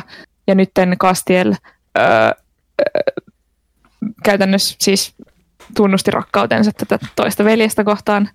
Ja silloin oli semmoinen diili, että sitten kun se kokee onnellisuutta, niin se joutuu suoraan superhelvettiin. Ja se tuli niin onnelliseksi siitä, että se tuli kaapista, että se joutui suoraan superhelvettiin. Ja sekin oli vähän silleen niin kuin out of touch mun mielestä tälleen niin kuin juonikuviona. Et, joo, ja sitten ilmeisesti niiden veljesten auto pääsi taivaaseen, mä en tiedä miten se toimii, mutta... Auto? Niin, niillä on semmoinen impala, semmoinen vanha impala. Niin, eli yksi, yksi oli homo ja joutui superhelvettiin, auto meni taivaaseen ja kolmas kuoli ruosteeseen naulaan. Et enpä taidakaan niitä viimeistä viittä kautta koskaan katsoa. Oh, joo. Joo. No hyvä, että oli spoilattua tässä, niin ei sekään tarvitse. No, niin. niin, ei mä usko, että kenenkään tarvitsee tosiaan. Todennäköisesti ei. Sekin jo jatko pitkään, herran jumala. No mikä siinä, mikä siinä? Vähän niin kuin pelaajakästitkin. Tän, tän, tän. Tämä ensimmäinen osio on jatkunut melkein kaksi tuntia jo, että mm. ehkä me otetaan poikki katki tähän väliin ja sitten palataan kysymykseen pariin, vai? Kyllä. Näin on.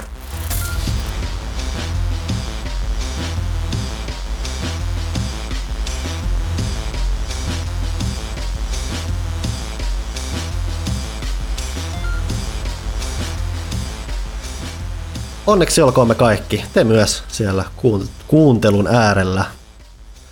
Se on toinen osian aika. Ei mulla varmaan kummempaa, hoidetaan hommat kuosi. Millä? Pimpeli Pom seuraa kaupallisia tiedotteita. Elisalta halutaan julistaa, että Black Friday on ovella, ja sehän tarkoittaa, että loistavia tarjouksia löytyy myös ihan sieltä perinteisen elisa.fiin puolelta – Joten jos koskaan, niin nyt on hyvä hetki tsekata omat elektroniikkatarpeet ja klikkailla tuotteet tilaukseen. Esimerkkinä tarjouksista kästeistäkin tuttu roboimuri Xiaomi Mi Robot Vacuum Mop, joka on se kaikkien kaipaama tosi ystävä yksinäiseen arkeen, lähtee nyt jopa 199 euron hintaan. Normaalistihan sitä hintalappua koristaa numerot 329 ja E-kirjain semmoisella ylimääräisellä E-viivalla. Ajattele nyt tämmöistä tilannetta. Sen sijaan, että raataisit niska limassa joulusiivousta, sun uusi paras ystävä siivoaa samalla kun sä pelailet niillä mukavilla vastamelukuulokkeilla nauttien niistä äänimaailmoista, niin sä voit vaan sivusilmällä katsella, kun ahkera robotti siivoaa lattioita kuin tosi ystävä konsanaan. Ja sama pätee tietysti niihin joulun jälkeisiin päiviin, kun vatsa on täynnä kinkkua, kalkkunaa tai mitä sitten ikinä mielletkään jouluherkuksi. Eli Xiaomi Mi Robot Vacuum Mop lähtee 199 euron hinnalla, ja sen, kuten kaiken Elisa Fiin muun tuote, tuo, tuotevalikoiman, voi maksaa 12, 24 tai 36 osassa ilman korkoa, lisämaksuja tai muita kommervenkkejä. Ja tämä läheisen galaksin sitäkin ajankohtaisempi viihdeelektroniikan elämän tähtihän on elisa.fi. Toistan elisa.fi. Ja myös äh, PlayStationin puolella halutaan muistuttaa, että ne Black Friday-alet alkavat tosiaan perjantaina Pleikkarinkin osalta, ja tarjollahan tosiaan on niitä huimia alennuksia PS4-konsoleista, DualShock 4-ohjaimista, PSVR-laseista ja kaiken maailman hittipeleistä, ja niitähän on nyt ollut tässä viime aikoina semmoisia kuin Last of Us Part 2, Nioh 2, Ghost of Tsushima, kaikista ollaan tälläkin pidetty. Ja Tarjouksetahan voi tosiaan tarkistaa perjantaina omalla jälleen myyjältä, mikä ikinä sitten mahtaa ollakaan, tai osoitteesta PlayStation.com kautta Black Friday, tai jos ne tarjoukset hotsittaa niinkin paljon, että on pakko saada kaikki nyt heti, niin Black Friday on jo käynnissä PlayStation Storessa, jossa kasapäin tarjouksia peleistä ja niistä PlayStation Plus ja Now-tilauksistakin. Ja pimpeli pom. Siinä taisivat olla tällä erää meidän kaupalliset tiedotteet. Oliko meillä jotain tukijoita kuitenkin myös? Kästen ystäviä on vielä kiittelemättä, nimittäin sydänystävät on täysin käsittelemättä edelleen. Täältä tulee Juuso Kumpulainen, Tapani Pasto, Jarmo Tikka, Emma Kerilahti, Erik Lehtola ja Ari Ketunvarjo. Kiitos heille, jos haluat liittyä heidän iloiseen joukkoonsa ja kuulla meidän naiskästin, niin bit.ly kautta pelaajakäst on osoite. Kyllä. Saat myös meidän Final Fantasy 7 remake kolmen tunnin hehkutukset siitä tai höpinät ja sitten oli myös tämä meidän huikea kädenvääntö vuosikymmenen oliko se vuosikymmenen parhaista peleistä vai sukupolven parhaista peleistä, mä unohdin jo, mutta joka tapauksessa... Joka tapauksessa Ville Vuosi... pahoittaa mielensä. Niin, joka tapauksessa pahoitan mieleni, koska Panu on niin absoluuttinen kaikesta ja niin kuin, niin kuin pitääkin olla, kun on vahvoja mielipiteitä, niin, niin kertoo sitä tahdonvoimasta, mitä Panulla on ja meillä muilla ei ole. Joten nämä kaksi erikoisjaksoa saa, saat nämä kaksi erikoisjaksoa myös siihen päälle arkistosta. Näinpä, bit.ly kautta pelaajakästä. Otetaanko kysymyksiä? Lähdetään vaan, mikä siinä? Sen takia Kysy pelaajalta. Instagram on mulla tässä auki, joten aloitellaan siellä. Helsinki Fin. Mitkä ovat isoimmat pettymykset liittyen uusiin konsoleihin tällä hetkellä? Pelitarjonta. Pelitarjonta varmaan, ei siinä. Joo. Saatavuus. niin, saatavuus niin kuin sen puolesta, että oikeasti et pääsisi isosti hypettää ja puhua kaikkien kavereiden kanssa siitä ja silleen, niin se vähän puuttuu, koska kenelläkään ei ole sitä. Niin siis tavallaan vähän tuntuu melkein jopa pahalta tavallaan, tavallaan, tavallaan puhua niistä, kun mm-hmm. kaikki, se ei ole vielä silleen, että kaikkien saatavilla. Se Niinpä. on pitänyt olla vähän semmoinen tietynlainen rynnäkköasenne menossa, että sä pääst messiin. Mm. Näinpä. Onko Ville jotain ajatuksia? No ei, ei oikeastaan, että se pelitarjonta, e, ehkä just nimenomaan varsinkin siellä boksipuolella, että, että, että, että siellä ei ole valitettavasti mitään yksin oikeuspeliä nyt sen Halonkin myötä, että se oli semmoinen, mitä itse, vaikka nyt mikä maailman niin kuin isoin Halo-fani on, niin se on kuitenkin aina sitten semmoinen, että kun se tulee, niin kyllähän se on pakko aina pelata, niin, niin, niin ehkä se, sen, sen siirtyminen oli kyllä itselle niin kuin vähän semmoinen nihkeä, niin kuin monille muillekin varmastikin, niin tota, mutta kone itsessään on mulla itselläni toiminut sen verran mukavasti, että ei mulla niin kuin mitään negatiivisia ajatuksia. Ehkä se pieni käyttöliittymän sekavuus on ehkä se isoin miinus tällä hetkellä, mutta eiköhän sekin ole vaan tottumiskysymys. Katsoo nopeasti kanssa, että voi olla, että se kova levy alkaa tai SSD alkaa siellä täyttymään aika nopeasti. Mutta. Mm. Niin joo, tosiaan PS5 ainakin on se, että PS5 asennukset ja tallennukset ei mene sinne kovalevylle vielä. Näin mä ymmärsin. No ainakaan asennukset, sä et, sä et hyödy siitä. Niin, Joo. tasannukset ainakaan. Se on vaan PS4, ainoastaan, PS, ainoastaan PS4 pelit, pelit pystyy laittamaan kova, ulkoiselle kovalle mm. tällä hetkellä. Yes. Omia kapina. Pääsin testaamaan vi- PS5 Astrobottia ja läpipelaamisen jälkeen nousi mieleen kysymys. Mitkä on teidän mielestä turhimpia lisävarusteita menneeltä konsolisukupolvilta ja mitä lisäkilkkeitä kaipaatte kaiholla? Mähän tein silloin aikoinaan Top 5 viin typerimmistä ö, lisälaitteista. No Ja Vii se oli legendaarinen siitä, että sinne tosiaan kaikki teki niitä omia laitteita. Mutta Joo. kerro ihmeessä. Siellä oli muun muassa ö, se Cooking Maman paistinpannu, mikä laitettiin kiinni siihen ohjaimeen. Se oli vaan semmoinen muovinen paistinpannu. Se on vaan autenttisuutta, niin. Joo. Mm. Sitten oli se, oliko se babysitting mama, missä oli se vauva, minkä sisälle laitettiin se, Mm, niin, nimenomaan se kapula. laitettiin. niin. Öö, en mä tiedä, Don't shake the baby. joo. Mä oon yrittänyt välttää kaiken tommosen typerän muovikrääsän hankkimista. Joo, kyllä, aika pitkälti. Ö, ehkä ne, no en mä tiedä, voiko se niin, niin erityisemmin viime sukupolven juttu, mutta kyllä noin tuommoiset niinku liik- kamera, kameraliikkeen tunnistuksen väheneminen niin kuin muussa kuin VRssä, niin se on mun mielestä ihan positiivinen juttu, että, että se nyt ei erityisen, se oli aikansa hauskaa, mutta tota, se on ehkä ihan hyvä, että se on kadonnut. Mutta ei mulla oikeastaan silleen mitään, mitään mitä toivoisi, tai ainakaan tummuma tylsä ja mielikuvitukset on nykyään vähän niin kuin huttunen aikoinaan, niin, niin ei mulla tule mitään mieleen, mitä mä kaipaisisin. En, mä tiedän sitten, kun se tulee vastaan, ja sitten, sitten kun mä innostun siitä, niin sitten mä tiedän, että tämä on se, mitä mä oon aina kaivannut. Mulla on ikävä sitä, kun valopistoolit oli niinku Mm. ihan tulevaisuuden tiedettä. Se oli Mm. siisteintä ikinä. Nykyään, kun on kaikki liiketunnistukset ja kaikki, niin ei se tunnu miltään enää. Paitsi, että nykyään ne on niin tulevaisuutta, että ne ei toimi edes tänä päivänä.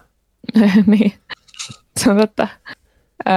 Meillä on siis toi, toi putkitelkkari tuolla ö, pelihuoneessa, ja joskus pelattiin Duck Huntia. Mm. Silleen, että lapsikin pelasi. Ja se oli sen mielestä niin siistiä, vaikka se on tiedätkö, Mm. kasvanut Mm? ö, liiketunnistuksen parissa, ja se oli sen mielestä silti maailman siisteintä. Niin Mm. jotain, jotain omaa siinä on, mikä on jännä.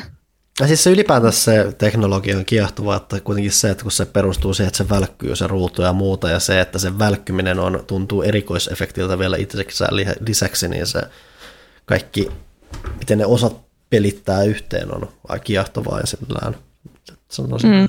Hieno kokonaisuus, oli hieno idea. lapsena, onko Pleikkari ykköselle joku valopistooli? On, on, on. Joo. Niin meillä oli Pleikkari ykköselle. Ja meillä oli Pleikkari ykköselle niin kuin lainassa mun isoveljen kaverilta aina välillä se, ja se oli ihan parasta ikinä. Sitten oli kamalaa, kun se piti palauttaa. Mm-hmm. Joo, mäkin taisin Pleikkari ykkösellä Die Hard Trilogyssa taisi olla se kakkospeli niin kuin periaatteessa valopistoolipeli, niin mulla olikin mielikuva, että sitä pelattiin valopistooli, tai sitten se oli vaan niin kuin puhtaasti tota, sen tyylinen peli, ja sitten pelattiin ohjaimella, mutta kyllä mulla on jotenkin mielikuva, että me sitä noilla noilla valopistooleilla pelattiin, ja se oli kyllä hauskaa. Kyllä joo, totta kun mainitsin, niin se on kyllä semmoinen lajityyppi, jota niin kuin, vaikka olisi virtuaalitodellisuus ja niin poispäin, niin, niin, niin se ei, ole, ei se sama asia ole. Mm. Nyt kun rupesi miettimään, niin kyllä se vaan tuntui ihan erilaiselta. Mm. Jännä. Öö, Jostain just ne aseet on kanssa, ne ei ollut semmoisia peruspistooleja, vaan ne semmoisia massiivisia pistooleja, että niissä on aina semmoinen tietynlainen mm, jämeryys. Varsinkin miettii noita move-ohjaimia tai muuta, ne on tosi hepposia ja semmoisia epäasemaisia. Mm. Et varsinkin just jossain PS1 aikaa jotain näitä Namcon juttuja, niin niissä oli, Namcolla varsinkin jo, ne on semmoisia jättimäisiä semmoisia. mm. Ne on semmoinen jykeviä, joo, niin. ne, Niin. on, ne on mukava. se on jännä siis nykyäänkin, kun on noita niin kuin arcade-kabinetteja, missä on niitä isoja aseita. Mm. Niin esimerkiksi mä en muista, mikä se tarkalleen on, mutta joku suht tuore Terminaattori-peli, niin se painaa niin paljon se rynkky, että Mm. mulla niin kädet väsy, kun mä pelasin sitä. Se on ihan hauska, semmoinen lisä siihen. Mm. Ää, Discordissa mä kysyin, että mitä mielen päällä on, niin TT2K eli Tontsa ilmoitti, että meillä on mielen päällä toinen miele, eli pyy- pyykin pesukoneen päällä on kuivausrumpu. Meillä on myös mielen vieressä toinen miele, eli jääkaapin vieressä on pakastin. Ja eilen meille tuli myös mielen astianpesukone. Kiitos Tontsa. Oli hänellä oikeakin kysymys. Tästä päästäänkin varsinaiseen kysymykseen. Oikea kysymys. niin. Miksi näin unta, että olin maestro Huttusen kanssa ryyppäämässä? Miksi tuo ei voinut tapahtua oikeasti? Onko muilla yhtä kreisejä unia? Villejä, todella. Mä en näe kauheasti muista ihmisistä tuntia. Tai jos mä näen, niin mä, mua ahdistaa se ja mä unohdan sen saman tien. Mä näen todella paljon niitä unia, missä sä menet tyyliin töihin seuraavana päivänä, siis niinku oikeasti herättyä siellä, etkä pysty katsoa silmistä toista ihmistä. siis todella usein, kaikkein niin omituista. Mm. Mä oon ruvennut viime aikoina näkemään, kun huomaa, että tämä korona jo, joiltain niin kuin osin vaikuttaa alitajunta. Mä oon nähnyt nyt parina kertana, parina iltana tota, tässä viime aikoina, mutta että mä oon ihmismassassa ja se ahdistaa mua. Ja sitten, sitten tota, mä niin oon ajan, että onko tässä niin kuin, turvallista olla. Ja sitten kun mä haluan lähteä pois, niin kaikki katsoo niin tuomitsevasti, että miksi sä lähdet nyt pois. Mäkin olen nähnyt pari kertaa koronaunta. Muun muassa semmoista, että koronavilkku oli sellainen, että se ilmoitti koko ajan, että näin monen metrin päässä on tartunta, mutta sitten se ei kertonut, että kuka se on, ja sitten mä olin koko ajan silleen, että kuka se täällä on, kuka, kenellä on korona. Et, joo. No. Onko kyllä se, kyllä se jännästi, vaikka ei silleen niin pyöri mielessä välttämättä, niin sitten jossa, jo, jollain tasolla se kuitenkin alitajuntaan niin kuin vaikuttaa tämä maailmantilanne. Mm. Ja kysymys itse asiassa liittyy tähän Tontsan kysymykseen, että miksi tuo ei voinut tapahtua oikeasti, niin sen takia, koska mm. korona. Mm. Sepä. Sitten kun helpottaa, niin lähdetään Tontsa taas radalle. Mm. Ehkä se Huttonenkin tulee mukaan. radalle. Joo, Discordin kysymykset olitte siinä. Tota, onko jollain pelaafi auki vai jatkanko? No siis kun tässä nyt vähän nyt, niin kun, Nyt vähän... on, joten mä voin lukasta no, täällä, kun Pano vielä haparoi siellä. Nepa kirjoittaa, että onko Villen Bloodborne-urakka edennyt. Itselläni oli vähän samoja vaikeuksia pelin alkumetreillä. Niin paljon peliä kuitenkin kehuttiin, että puskin väkisin vain pidemmälle sen ja ja se todella kannatti. Kun pelin pääsi kunnolla sisään, tuli siitä yksi sukupolven hienoimpia kokemuksia. Tämä siis henkilöltä, joka ei aiempia Souls-pelejä ole juuri pelannut. No mulla se nyt on kyllä jäänyt siihen, mihin viimeksi puhuttiin, eli ei, ei kovinkaan pitkälle. Öö, tässä nyt on ollut kaikenlaisia arvostelupelejä ja muuta meininkiä, niin ei ole sit siihen ehtinyt keskittyä, mutta katsotaan nyt, aina sanon, että on tarkoitus palata, mutta se on sitten aina vähän fiilispohjalta, että tuleeko siihen sitten oikeasti palattua vai ei, mutta jos ei siihen, niin kyllä ainakin sitä Demon Soulsia mä ajattelin, että olisi kiva nyt uuden sukupolven jotain pelattavaa saada, niin sitä ehkä voisi jonkun verran eteenpäin, mutta kyllä se Bloodborne ärsyttää jättää kesken peli, niin, niin, niin yrittää ehkä kerran pari lisää. Mä mietin se uudelleen pelaamista nyt, mutta samalla koska ne hemmetin remasterin huutteen koskaan lopun, niin sitä ei myöskään melkein uskalla tässä vaiheessa aloittaa, koska mitä jos se tulee Joo. pitää aloittaa tuplasti alusta? Niin, ajattele, se on aika kauheata. Olisi hirveätä. No, sitten tota, Nepa jatkaa, että onko Panulla, onko Panulla tullut seurattua jalkapallomaa joukkueen noususuuntaisia otteita? Lähinnä siivusilmällä. Katsotaan sitten, sitten kun ne lähinnä mä seuraan futista aktiivisemmin kuin on nämä isommat maailma, maa, maajoukkuekisat ihan kunnolla pyörimässä. Että karsintoja sivusilmällä. Yes. Lisäksi Nepa kirjoittaa, että Johannalle ja muille mimmeille kiitos erilaisesta, mutta erittäin mielenkiintoisesta bonuskästistä. Sitten täällä on Paroni Pekugram, joka ehdottaa seuraavanlaista. Pankaa avustaja, avustaja ja autoekspertti Aake Kinnunen tekemään Wormsin ja Apinasaaren kaltainen juttu Driver-ajopelisarjan, ajopelisarjasta lehteen. Pistetään korvan taakse, mutta onko Driver niin, kuin niin iso? Siinä ei ehkä se ihan samanlaista semmoista kulttimainetta ole välttämättä kuitenkaan kuin No sitä pitäisi vähän, vähän ainakin eri kulmasta lähestyä, jos siitä jotain. Joo, ei se ihan se kehityshistoria siinä sen mielenkiintoisen juttu välttämättä ole. No pistetään korvan taakse. Pistetään niin yllättävän hyvin settejä noista ajopeleistäkin saa. Mä käänsin silloin, kun meillä tuli se Gran Turismo-liite. Mm. Niin mähän käänsin se silloin englanniksi, koska se meni Totta. muihinkin Pohjoismaihin. Ja en tiedä mitään ajopeleistä tai Gran Turismosta, mutta se oli silti tosi mielenkiintoinen. Joo, sekin oli niin. ihan Aaken kirjoittama, että se oli mm. Että kyllähän varmasti saisi, en tiedä onko driver tuttu hänelle, mutta tota, mm. aina sitä voi tutustua. Pistetään, pistetään korvan taakse, pistetään korvan taakse. Lisäksi Paroni Pekugram kysyy, että minkä peliohjaimen tai peliaiheisen, hetkinen nyt on hassu esineen. sana. Esineen. Peliaiheisen esineen pelaajan VT Ruu onnistui pentuna tuhoamaan. Ää, ei yhtään ohjainta, ihme kyllä, mutta useammat kuulokkeet. Siis niin, kuin, niin monet kuulokkeet, että mä en edes tiedä monetko se söi. muun muassa Pyykkösen. Muun muassa Pyykkösen kuulokkeet. Ja monet minun kuulokkeet. Mä en tiedä mikä siinä on, ehkä ne maistuu vaikulta tai jotain, mutta niitä ei kannata mihinkään jättää. That special flavor. Mm-hmm. Niinpä. Sitten Erik H. Voiko Villen AC-innostuksen katsoa palautuneen Eivorin hiuslaitteen mukailusta päätellen? Oliko tämä nyt, tarkoittaako tämä nyt tätä mun hienoa tupsua täällä taustalla? Mikä tämä ponneri on kasvanut yllättävän paljon kahdessa viikossa. No on se nyt pidempi kuin kaksi viikkoa.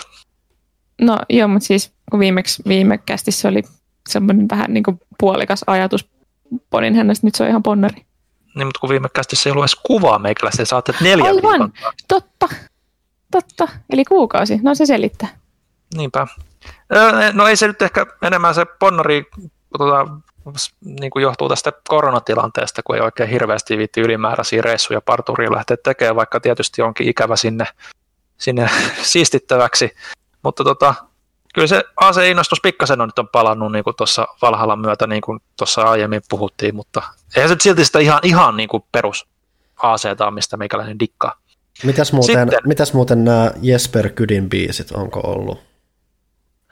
On niistä, tota, mä tykkään. Mä sit, Jesperillä on, tota, se on kuitenkin aika monen muuhunkin pelisarjaan tehnyt, muun muassa Darksidersiin tota, tehnyt musiikki. Siellä on semmoinen hyvin omalla, oma sen tunnistettava tyyli, mikä on niin kuin aina hieno juttu säveltäjänä. Ja kyllä se niin kuin mun mielestä paistaa tuossa tuossa Valhallassa aika hyvin. Ja ainoa, mitä mä, musta olisi kiva, mä, mä, mä itse henkilökohtaisesti suosin sitä, että musiikki olisi niin kuin jatkuvasti taustalla niin kuin vanha, ennen vanhaan peleissä, eikä niin kuin välitettäisi niin paljon sitä luonnon oman määnimaiseman fiilistelystä, että se musiikki on semmoinen mulle tosi tärkeä tunnelma luoja aina peleissä ja se on nykytrendi siinä, että se on vähän niin kuin tausta, taustalla, niin se on vähän meh.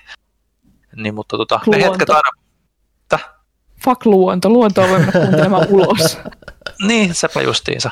Niin tota, se, että tota, se, se, sitten kun ne musiikit tulee aina välillä sieltä taustalle, niin, niin, niin se on kyllä erittäin tunnelmallista kyllä, että saisi olla enemmänkin. Sitten tota Erik H. on tavallinen turha bonuskyssäri, niin kuin hän itse kirjoittaa, ei ollut minun, minun tulkintani asiasta. Ö, oletteko tällä vuosisadalla vierailleet Helsingissä sijaitsevassa eläintarhassa? Viime käynnillä jäivät mieleen peli, pelikoteloisen, peti, pelikotelon mittaiset hyönteiset sekä ontuva leopardi. Olen varmaan tällä vuosisadalla käynyt, mutta on, on siitäkin jo niistä ensimmäisistä vuosista jo vähän aikaa. Mä kävin varmaan joku kolme vuotta sitten viimeksi. Et Skidinähän mä kävin tosi usein, että mm. isovanhemmat vei, tapas viedä sinne paljon ja sitä kautta aika tavallaan rakas paikka ja kuullut kaikkia tarinoita ja muita. Mä kävin joku aika sitten ja tuli Eemeli vastaan. Sen muistan parhaiten. Okei. Okay. Sitten kävin myös, äh, kun viime, viime vuoden kesänä oli ne ihan hullut helteet. Mm. Kävin sellaisena hulluna hellepäivänä, se oli ihan hirveätä, koska siellä ei ole yhtään varjoa. Sitten me päätettiin vielä tulla sillä lautalla takaisin Helsinkiin. Ihan hirveätä. Siellä oli siis niinku varmaan 40 astetta siellä lautas sisällä ja kannesta puhumattakaan hyvin. Et sitten ei ole hyvin muistaa, mutta Emelin tosiaan näin siellä. Se, se on aina hyvä muisto, kun Emelin törmää. Joo, paras eläin. Kyllä. Erik H. jatkaa vielä sen verran, että kiitos vastauksista. Jääköön viivan alle perjantaisin mustaa eikä punaista. Miten? Okei, okay, selvä. Juurikin näin. Sitten Chadu. Tervehdys. Jos ette noita uusia konsoleita saaneet, niin olisitteko noilla teoksia Miksi mä en osaa lukea tänne? Lukekaa joku. No niin, okei, okay, Chadu täällä. Tervehdys. Jos ette noita uusia konsoleita saaneet, niin olisitteko noilla teoksia hinnoilla laitteet Hien teoksi, okei. Okay. se ei ollut vaan minä. se oli kysymyksen vika. Niin olisitteko noilla teoksien hinnoilla laitteet hallinneet? Hallinneet? Hankkineet? Hallin... Hankkineet. Hämmet... Kysymys on varmaan, että kun ne maksavat sen verran kuin niin. ne maksavat, olisimmeko hankkineet? Kyllä. Taisi olla pakko vähintään toinen. Joo. Niin siis työn puolesta pakko, mutta jos en olisi pelitoimittaja, niin varmaan mulla olisi jäänyt pelkästään pleikkari ostoskoriin. Hmm. Varmaan joo. varmaan jo toinen vaan olisi tullut hommattua. Niin Joo, siinä ainakin nyt julkaisussa. Joo, kyllä. Tilaako Panu joka päivä pizzan vai vai kästipäivinä? Voisiko siitä ehkä tulla sponsori? Mä vaikka se on sen verran pieni taho, että ne, en tiedä onko niillä kauheasti sponssattavaa. En, mm-hmm. en sentään joka päivä tilaa pizzaa. Melkein voisi kyllä, mutta koska se ei myöskään välttämättä ole paras, paras mahdollinen markkinointistrategia tolleen niin kuin paikallisena ravintolana tämmöistä mm. valtiollista podcastia. Joo, meidän levitys on huikea. Mm. Toi on vielä muutenkin Kyllä. huvittavasti vähän tolleen jemmassa. Mä kerran siellä niin kuin ihan jalkaisin käynyt ja se, se piti vähän hakemalla hakeutua sinne. Mikä on tosi kivaa. Aina kun, kun mehän siis nähdään ihmisten, äh, siis shopin puolella nähdään tietenkin, kun me lähetetään niitä kamoja, niin että mihin ne lähtee. Ja sitten kun joku tilaa lehden, niin me nähdään, että missä ne asuu. Niin se on aina mukavaa, kun mun pienestä kotikylästäni joku tilaa lehden tai jotain kamaa pelaajasopista. Tuli vaan tälleen mieleen yhtäkkiä, kun puhuttiin näistä. Sä alostit toi niin. silleen, että se kuulosti melkein jotain uhkaukselta. Ei, kun se, ei, kun se on mun mielestä ihanaa. Koska siellä asuu joku kaksi ihmistä, ja nyt toinen niistä on pelaajan tilaaja. Nice. Sitten tulee semmoinen kaveri kuin Lykos. Jos jo omistaa varsin tehokkaan peli PC, onko mitään syytä hommata Xboxia tai Pleikkaria? Microsoft on jo jonkin aikaa julkaissut kaikki merkittävimmät pelinsä PClle ja Sony näyttänyt pikkuhiljaa seuraavan perässä. No, ei nyt ihan niinkään, mutta... Xboxi ei. Mä niin siis se keske, keskeinen juttu nyt on helppoa ainakin se, että koska Microsoft on muutenkin niin kuin muun Windowsin valmistaja, niin, ja niillä on omat kauppapaikkansa ja kaikki siellä valmiina, niille on vaan loogisempaa heittää ne pelit sinne heti kättelyssä, että sen myötä kannattaa just miettiä, että onko se välttämättä se boksi sit siinä vaiheessa itselleen niin tarpeellinen. Pleikkarilla ne selvästi on kokeilun halusempia nykyään, mä silti veikkaan, että tuo Horizon näyttää nimenomaan mallia siinä, että, että jos sitä peli, tyytyy pelkkään peli PCC, niin sitä odottelua täytyy harrastaa sit vuosi, ehkä parikin, ja ne tulee mm. sitten silleen jälkikäteen, että pleikkari pidetään siinä ensisijaisena alustana tiettä kai Sonille, koska sen asema on PCn suhteen hyvin erilainen kuin Microsoftin. Että lähtökohtaisesti kiinni omasta pelumausta, että kannattaa kiinnittää huomiota sinne. Totta kai, miten sä tykkäät pelata, jos sä pystyt, saat, pystyt pelaamaan PCllä silleen niin kuin haluat, oli sitten pienemmältä näytöltä, telakkarilta tai muuta, että ei tarvitse kehittää mitään olokkariratkaisuja sen ympärille, tai ei ole ongelma kehittää olokkariratkaisuja sen ympärille, ympärille niin eipä siinä mitään konsolia välttämättä rinnalle tarvitse. Hmm. Näin. Joo, aika tyhjentävä vastaus. Katso, mitä, mitä, mitä pelaat ja mitä, miten haluat pelata. Se on se, mm. kes, se on se keskeinen kysymys kaikissa näissä. Voi olla, että sä et tarvitse peli PCtäkään ja sä ostat vaan vanhan DS ja kaikki on ilosta. Niin. Se toimii GPA-pelitkin. Mitä? Mitä tapahtuu? En mä tiedä. Mä voin lukea seuraavan kysymyksen, koska mä en tiedä, mitä täällä tapahtuu. En mäkään tiedä. Okei. Okay. Ehkä te ette ah. Ku... Mä en kuullut, mitä Panu kuiskas. En mäkään. Okei, okay, hyvä. Ehkä toivottavasti kukaan ei kuulu. Tästä tulee erittäin mielenkiintoista. Tai kyllä mä sen Unlucky kuulin, mutta, mutta, se oli se epäselvä, että en sitten sanonut selvä. Okay. Unlucky Monster. Vuosi lähenee loppua, eikä Nolla Games ole vieläkään ollut kästin vieraana, vaikka noita V1.0 on ulkona. Onko sinne kutsua lähetettyä? Jos ei, miksi? No lähtökohtaisesti Ää... me ei tunneta näitä ihmisiä, mm. eli se on jo oma säätönsä siinä itsessään. Ja sitten on totta kai, sit pitää vielä selvittää kaikki muut yhteiset kiireet, sun jutut, muut säädöt. Joo, onhan se aina vähän, äh, siis kuten ollaan ennenkin sanottu, niin on, kun on muutenkin kovat aikataulut stressaavaa, tätä tehdään täysin pro bonona vieraiden puolesta, niin on helpompaa taivutella joku, joka on meille jo tuttu. Ja sitten se on vaan, keskustelu sujuu paremmin ja, ja ihmiset osallistuvat mieluummin. Ja mm. Silleen tietenkin niin. Pelaajakästä voi olla näkyvyyskanava jollekin devaajalle, mutta sitten sit siinäkin tulee taas kysymyksiä, että jos kutsutaan yksin, niin miksei kutsuta kaikkia muitakin suomalaisia. Ja... Ei siis tietenkin, tämä ei, mikään näistä ei pois sulle mahdollisuutta, että kun on, että siellä on kuitenkin aika Suomenkin, varsinkin indiskenessä aika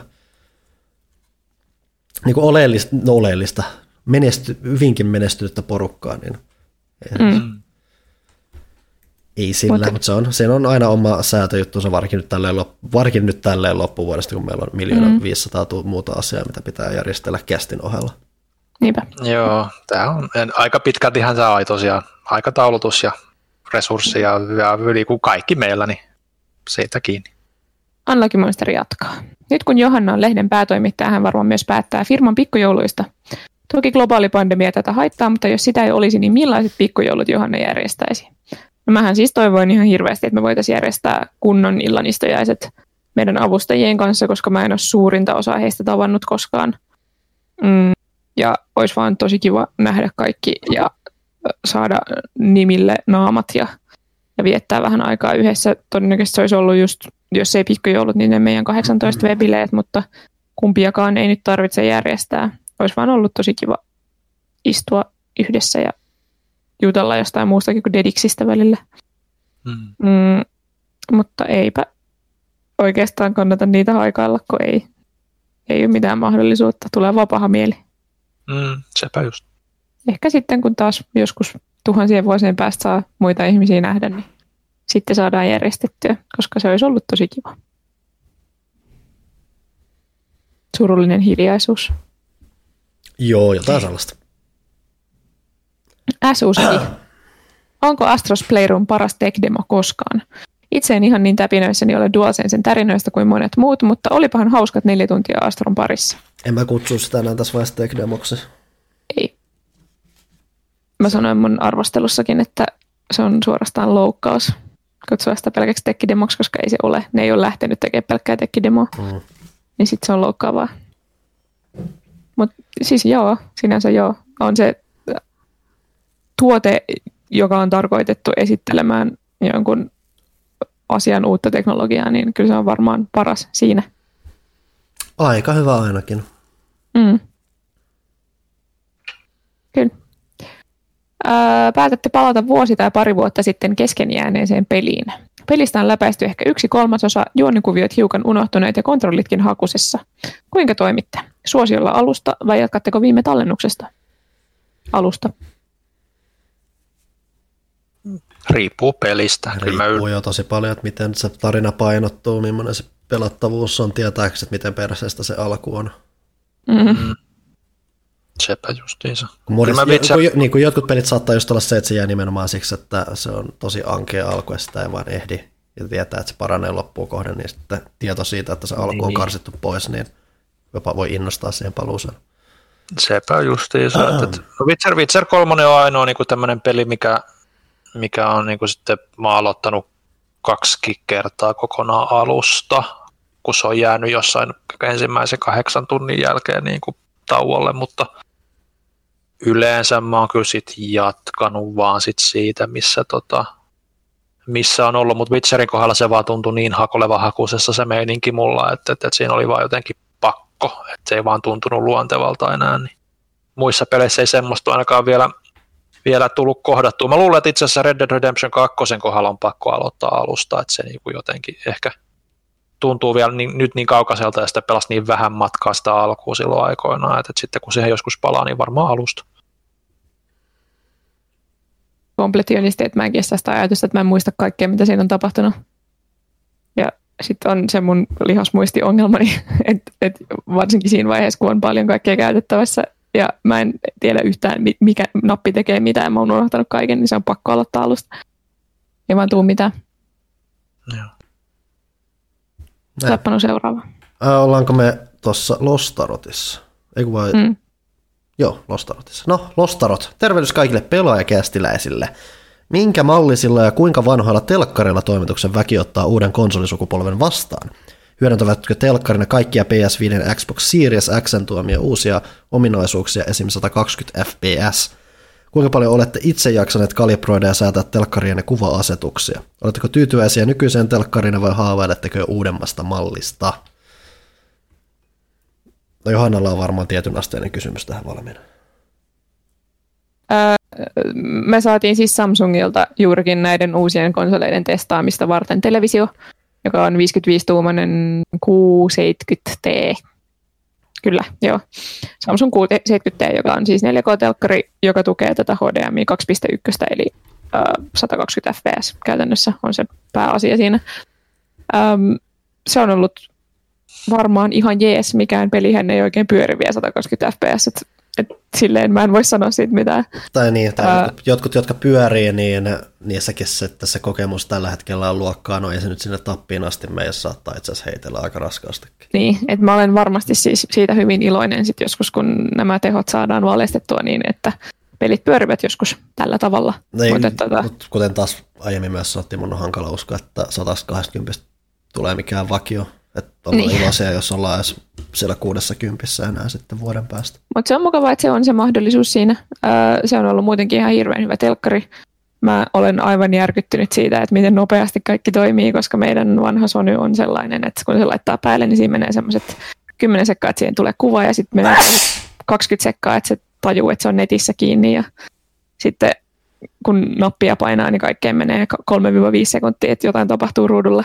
Niin toi on vaan nopea ja se on heti hereillä ja kaikkea. Siis se on vaan siis sit vanhan television vanhuudesta kiinni. Ei se ollut varmastikaan huono silloin, kun sitä hankittiin, mutta tätä on kyllä ollut valtava elämänlaadun parannus. Ää, en ole sitä, sama telkkari, mikä teillä on ollut. joo, en ole sitä kalibroinut, ää, koska se on näyttänyt hyvältä. Mä olin vähän järkyttynyt siitä, että ei, ei ole niinku ollut mitään tarvetta. Se on suoraan paketista näytti tosi hyvältä, mikä on mun mielestä tosi harvinaista. Mm, varmaan sitä voisi hieno säätää vielä, mutta en ole jaksanut. Lähtökohtaisesti itse tulee katsottua, että ei ole turhat moodit päällä. Mm. Mm. Että ei ole mitään pelejä tai sitten sitä hemmetin kuva smoothness hässäkkä juttua jo, mikä jostain syystä on niin monesti oletuksena vielä tänäkin päivänä.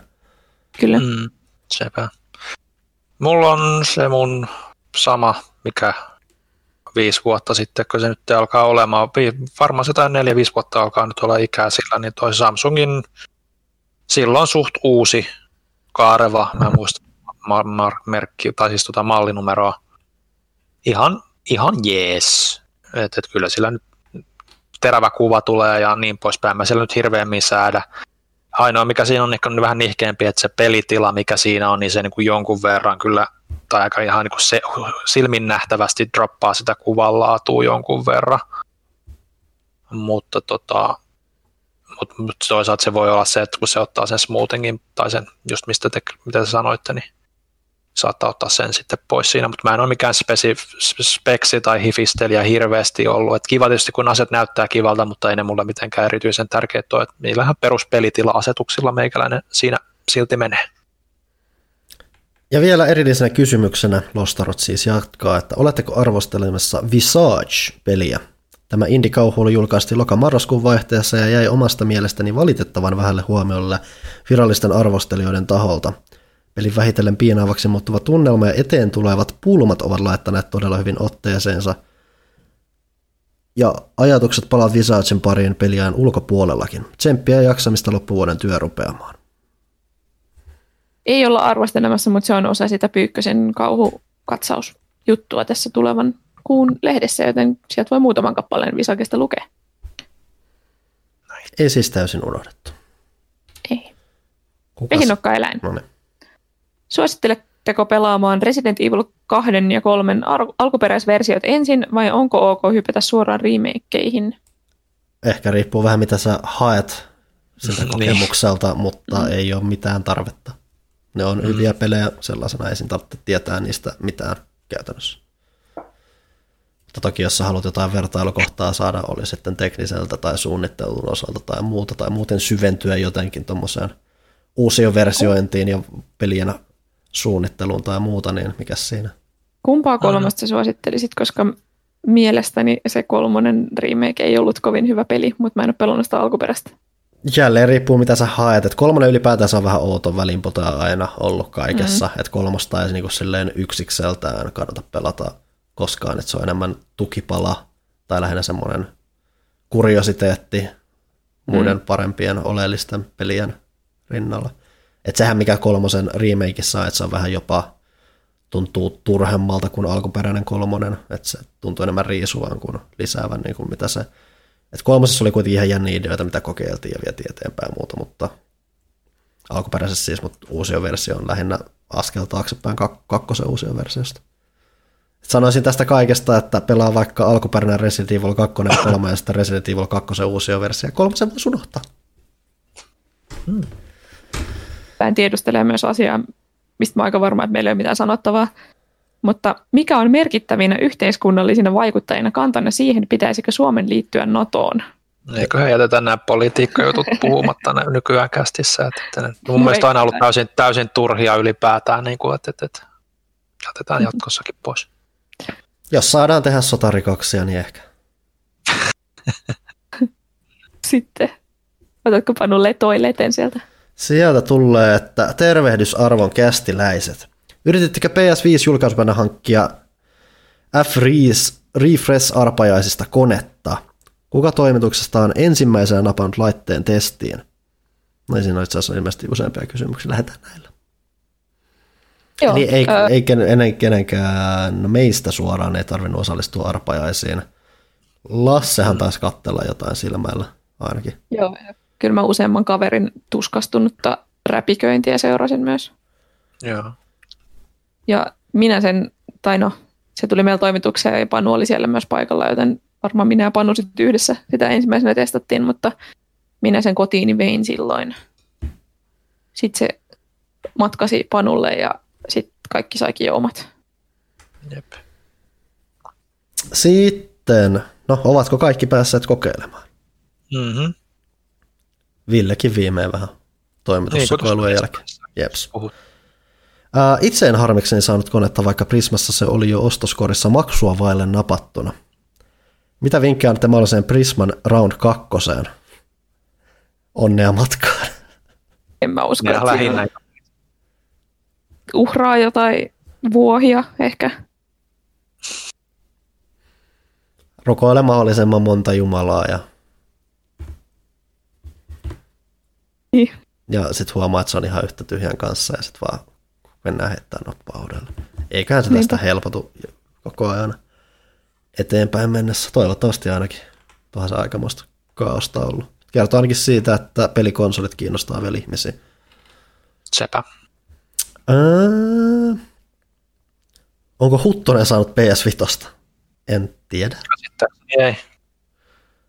Ville sanoi, että käsittääkseni, että ei. Mm. Öö, mitä mieltä olette PS5 trokaustilanteesta? Nohan se perseestä.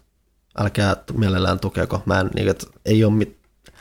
Vaikka miten haluaisit päästä siihen tun fiilikseen mukaan, niin loppupeleissä eipä sen ole kauheasti mitään. Fiilis on jännä, mutta ei ehkä kuitenkaan anneta rohkaista tuommoiseen toimintaan. So don't do it. Muuklatkaa ei appruvaa. Mm-hmm. En tiedä kuuluuko tuo. Anyway. Kuuluu. Cool. No niin, loistavaa. Muukletkaa ei appruvaa. Öö, miten voi olla mahdollista, että esim. Torissa on pilvin pimeän ilmoituksia, jossa kerrotaan, että koneita on kuusi kappaletta myydessä ja myydään 1200 euroa kappale, aivan käsittämätöntä. Sepä se osa on voinut silleen, että ne on jo valmiiksi tilannut miljoonasta paikasta tarpeeksi ennakkoon, koska jotkut kaupat mahdollistaa mm. sen ja sitten jollahan on myös ollut vain silleen, että ne on varmuuden varalta tilannut useamman kappaleen, ei nyt välttämättä kuutta kappaletta, ja sitten käynyt säkeä ja ne on saanut kaikkia sitten on myös paljon huijareita liikkeessä. Mm, sehän myös on selittää. Erityiskiitos myös bonuskästistä. Kun tieto kästistä ja aiheesta tuli, niin olin alkuun hieman pessimistinen, mutta kästihän oli loistava ja antoi miehenä uutta näkökulmaa ja ajateltavaa moniin asioihin, vaikkapa useamman vuoden naimisissa olevana sitä on jo tähän mennessä kuitenkin saanut, saanut jonkin verran. Oli mukavaa kuunneltavaa ja Minna ja Riikka voisivat olla vieraana kästissä useamminkin niin paljon laittaa se ulos, että mun mielestä on mukavaa, että siitä on nyt tullut ihan hyvää palautetta, koska olin aivan hiki päässä täällä, kun sitä lähettelin ihmisille. Näin se oli siinä se kysymys. Vielä on ilmeisesti yksi setillinen Joo, ymmärtääkseni. Mä tältä. Kyllä. Slim Atebo. Ö, yksi. Löytyykö kästiläisille tietoa, miksi videopelien budjetit ei ole julkista tietoa? Esimerkiksi elokuvista tämän tiedon löytää käytännössä heti. Entäpä mielipiteenne Cyberpunkin spekuloidusta yli 300 miljoonan dollarin budjetista? No siis jos se ei ole tarve ilmoittaa, niin valinta on firmalla mahdollisesti, että mieluummin ei ilmoiteta, koska mm. ei sen kenenkään tarvitse mielellään tietää sitä. Musta muutenkin, mä en ole elokuvapuolen niin tutustunut, mutta nekin taitaa olla vähän väänneltyjä ja käänneltyjä, eikä välttämättä heijasta kokonaistotuutta, ymmärtääkseni. Että se on välillä vähän, että joo me ilmoitetaan tämä, niin me voidaan ilmoittaa tämä, että me voidaan todeta, että me tehtiin näin paljon voittoa tai näin vähän voittoa tai näin päin pois, että se on välillä vähän semmoista meininkiä. Mutta niin, lähtökohtaisesti ei firmalla, että siis se on lähinnä joku, että joku saattaa halua hehkuttaa, että me käytettiin näin paljon rahaa ja näin hyvä siitä tulee sen takia. Niinhän kun se raha, pistetty rahamäärä niin kuin takaisin mm-hmm. tuotosta niin kuin elokuvien puolellakin. Aina, aina, aina kun kalliimpi, niin sitä parempi elokuva. Ennen ainakin kovasti sitä Niin, eikä mulla, en ole kauheasti yllättynyt, jos Cyberpunk olisi maksanut 30 miljoonaa dollaria, välttämättä en tiedä. 30 miljoonaa, 100. En tiedä, on se aika paljon rahaa, en tiedä, en ole pyörittämässä CD-projektin talouspuolta. Se on sen verran paljon rahaa, että sitä miettii, että miten niin paljon rahaa saa käytettyä. Hmm. Se on, se, on melkein, se on melkein se keskeisin siinä. Niin. Hmm. Joko Ville on saanut Expansen katsottua? Kaakkoskaudella mennään, että on sinne asti sentään nyt niin kuin jonkun, joku uusia jaksoja taas päässyt eteenpäin. Et se on vähän semmoinen, kyllä mä siitä tykkään, mutta se ei vaan semmoinen, niin kuin, että, että sellainen sarja, että sitä tekee niin kuin mieli katsoa, että pakko saada tietää, mitä, mitä tapahtuu seuraavaksi. Tai, et, et, et, et, et. Mutta kyllä sitä aina, aina hynytellään eteenpäin. Tykännyt on kyllä, että ihan mielenkiintoisiin suuntiin alkaa menemään. Mä mietin taas Primein tilaamista uudelleen, mutta, tai siis siinä pääsisi taas Expansia katsoa, mutta mm. katsonut miten ehtii taas mitään katsoa, että se on jännä, että mä ehdin ton Crownin edes vilkasta tässä. Mm. Joo. Ville, mitä leivoksia olet viime aikoina loihtinut? Ei no mitään. Kuten sanottu, niin tässä kun on ollut vähän työstressiä ja kiireitä, niin vähän kaikki on jäänyt oma, oma touhuaminen niin kuin taka-alalle vähän. Et ole silti tilannut pizzaa vielä. En ole pizzaa silti tilannut, enkä ole sieltä mäkkäristäkään tilannut et ruokaa. Et ole tarpeeksi pahittu. Pitäisikö mun myydä mäkkäristä? Mm. Mä oon tehnyt joulutorttuja. Kaksi satsia. Vaikka ei ole vielä se joulukuu. Ei silloin väliä. Onko siellä, onko siellä luumu vai omenahilloa vai mitä se Molempia. Sekä appelsiinimarmelaadi, koska sitä oli kaapissa. Mm, Okei, okay. hyväksyn sel- kaappiselityksen. Mm. Mutta kaikkea voi kokeilla. Mä, siis Janne haluaisi kokeilla maksamakkaralla, koska se näki jossain tyyli pirkkalehdessä niitä. Mutta okay. siihen ei tuo sitten tomusokeri päälle. Miksi se lukee Ää, pirkkalehteä? En minä tiedä. Onko Panulla pyörässään etu- ja takavalla? Löytyykö soittokello? Joo. Hyvä. Niitä on Ää, Rosan... rasittavaa laittaa ja ottaa pois, koska niitä ei kuitenkaan kehtaa jättää sinne, koska joku sankari joskus ehkä innostuu pöllimään. Mm. Rasatteleeko kästiläisiä soittokellon rimputtelu? Ei todellakaan. Siis mä en ymmärrä, miksi ihmiset ei osaa käyttää sitä. Öö, koiran ulkoiluttajana mä tiedän, että mun pitäisi opettaa mun koira kulkemaan aina minun ja pientareen väliä, mutta kun se ei realistisesti aina toimi niin, niin välillä se vaihtaa pientareen puolta ja minä vaihdan perässä ja sitten siinä tulee semmoinen viive, kun saatan viisi sekuntia viedä koko leveyden siitä ö, pyörätiestä ja arvostan silloin, jos joku soittaa soittokelloa eikä vaan tule sieltä ihan täysiä trikoissa mun päälle. Et niin kuin siis, yleensä käy. Et siis totta kai, että jos pitää kehottaa ihmistä väistämään, niin totta kai mielellään rimpautat. Mua vaan rasittaa se, että ihmiset ei yleisesti ihmisten reagointi pyöriin on hämmentävää mulle, koska vaikka, siinä olisi, vaikka henkilö kävelisi tien reunaa pitkin, ja ihan varmuudeksi vaikka rimpauttaa sitä kelloa, niin miksi ihmisen reaktio on hyppää melkein poikittain sille tyhjälle tilalle, että sä varmasti oot tiellä, sen sijaan, että sä jatkat menemistä suoraan sinne, jotta sä et varmasti jää sinne pyörän alle. Miksi? Miksi? Siis on, siis, on, siis on ihan, siis mä oon niin monta kertaa hämmentynyt siihen, että kun jengi huomaa, että pyörä tulee, niin ensireaktio on hypätä sen alle. Miksi? Miksi? Miten? Mikä? Siis ihan oikeasti ihmiset. Eli tosi sellainen Panu ei rasata rimpaattelu niin kuin kävelien tota, roolissa, vaan siellä pyörän selässä. No vähän joo. Siis, siis, siis tämä, on niin, tämä, tämä on niin monta kertaa tapahtunut. Se on, siis mä, mun usko ihmisiin on romahtanut jo to, yksinomaan ton kautta ihan täysin. Siis ei vaan voi ymmärtää. Joo. No Slimmatepa kysyy vielä yhden kysymyksen. Ehkä me saadaan Panun verenpaine vielä alas ennen kuin jakso loppuu. Lahtasivatko kästiläiset kaikki eteensä tulevat zombit RE2 remakeissa? Ää, en varmaan ihan jokaista. Joskus se helpotti asiaa, joskus oli hyvä vaan mennä ohi. Melkein kaikki, koska jos sinne jätti jotain, niin se tuli yleensä kummittelemaan vielä jossain vaiheessa. Mm. Onko peli oikeasti niin hyvä, mitä Panu hehkuttaa? Pelihän on käytännössä oikeiden osien etsimistä ja edestakaisin ramppausta. Vihollisetkin voi aika helposti ohittaa muutamia poikkeuksia lukuun ottamatta ilman suurempia konflikteja. Ei siinä. Hyvä pelihän tuo joka tapauksessa on. Siinä oli outo pilkku. Hyvä pelihän tuo joka tapauksessa on. Onko Panulla pelistä platinumia?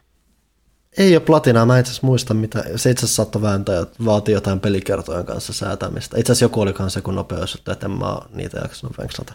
Ja siis moni peli voi kiteyttää perusidean siihen, että äh, tää on paikasta A paikkaan B juoksemista ja, ja, ja. Se on hyvin suunniteltu kokonaisuus, joka toimii aika lailla kaikilta osin todella hyvin. On se mainio peli.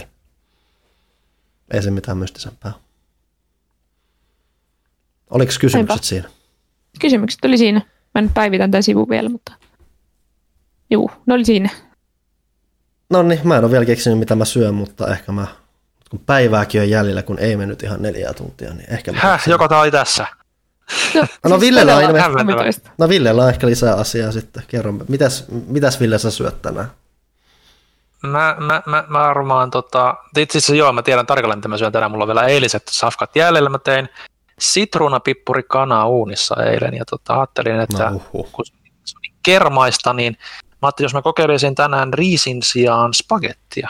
Vähän niin kuin semmoinen bolognese-tyylinen niin kuin sitruuna pasta kana. Okei, mielenkiintoista. Mitkäs Johannan ruokapläänit? Mä olen todennäköisesti hakemassa jot- jotain jostain, koska pitää mennä kaupoille. Joten nappaan sitten samalla siinä jotain. En tiedä, jotain epäterveellistä ja kamalaa todennäköisesti. Jotain epäterveistä. Sitten mietin, pitäisikö tilatakin. Ylipäätään, kun tämä kästi on tämä hirveän rappioittava, raskas juttu keskellä viikkoa, niin musta tuntuu aina, että sillä on perusteltua ottaa jotain. Ja siis tämä keskiviikko, kun otetaan painoonmenon jälkeen kästi, mm, varsinkin, joo. niin ikinä ei ole niin vähän mehuja kuin tämän rupeaman jälkeen ikinä. Siis se on Joo. ihmisen alin piste.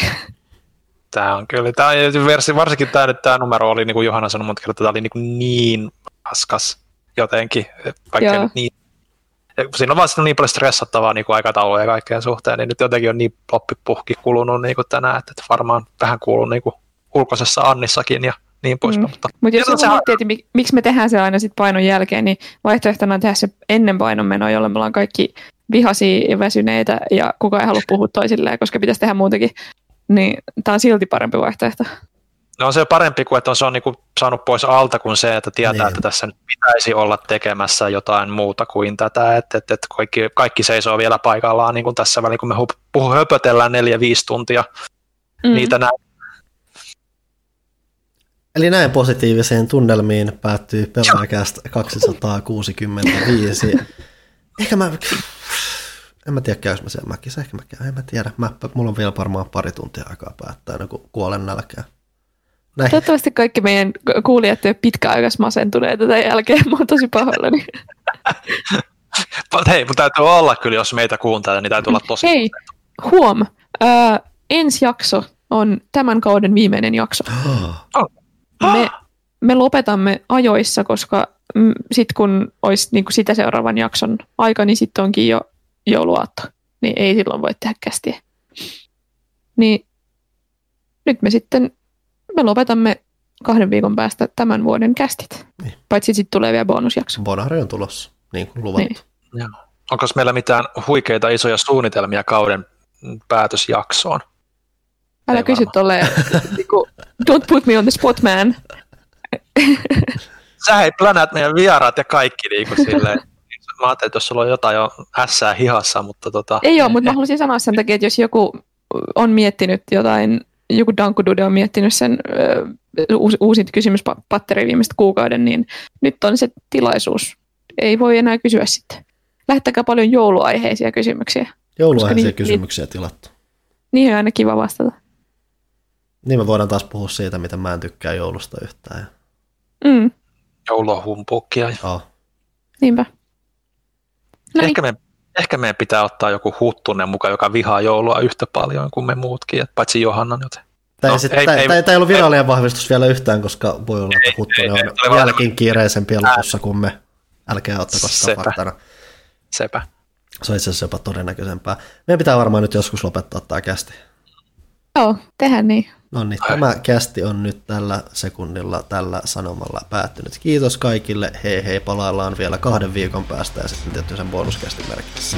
Näin, hei!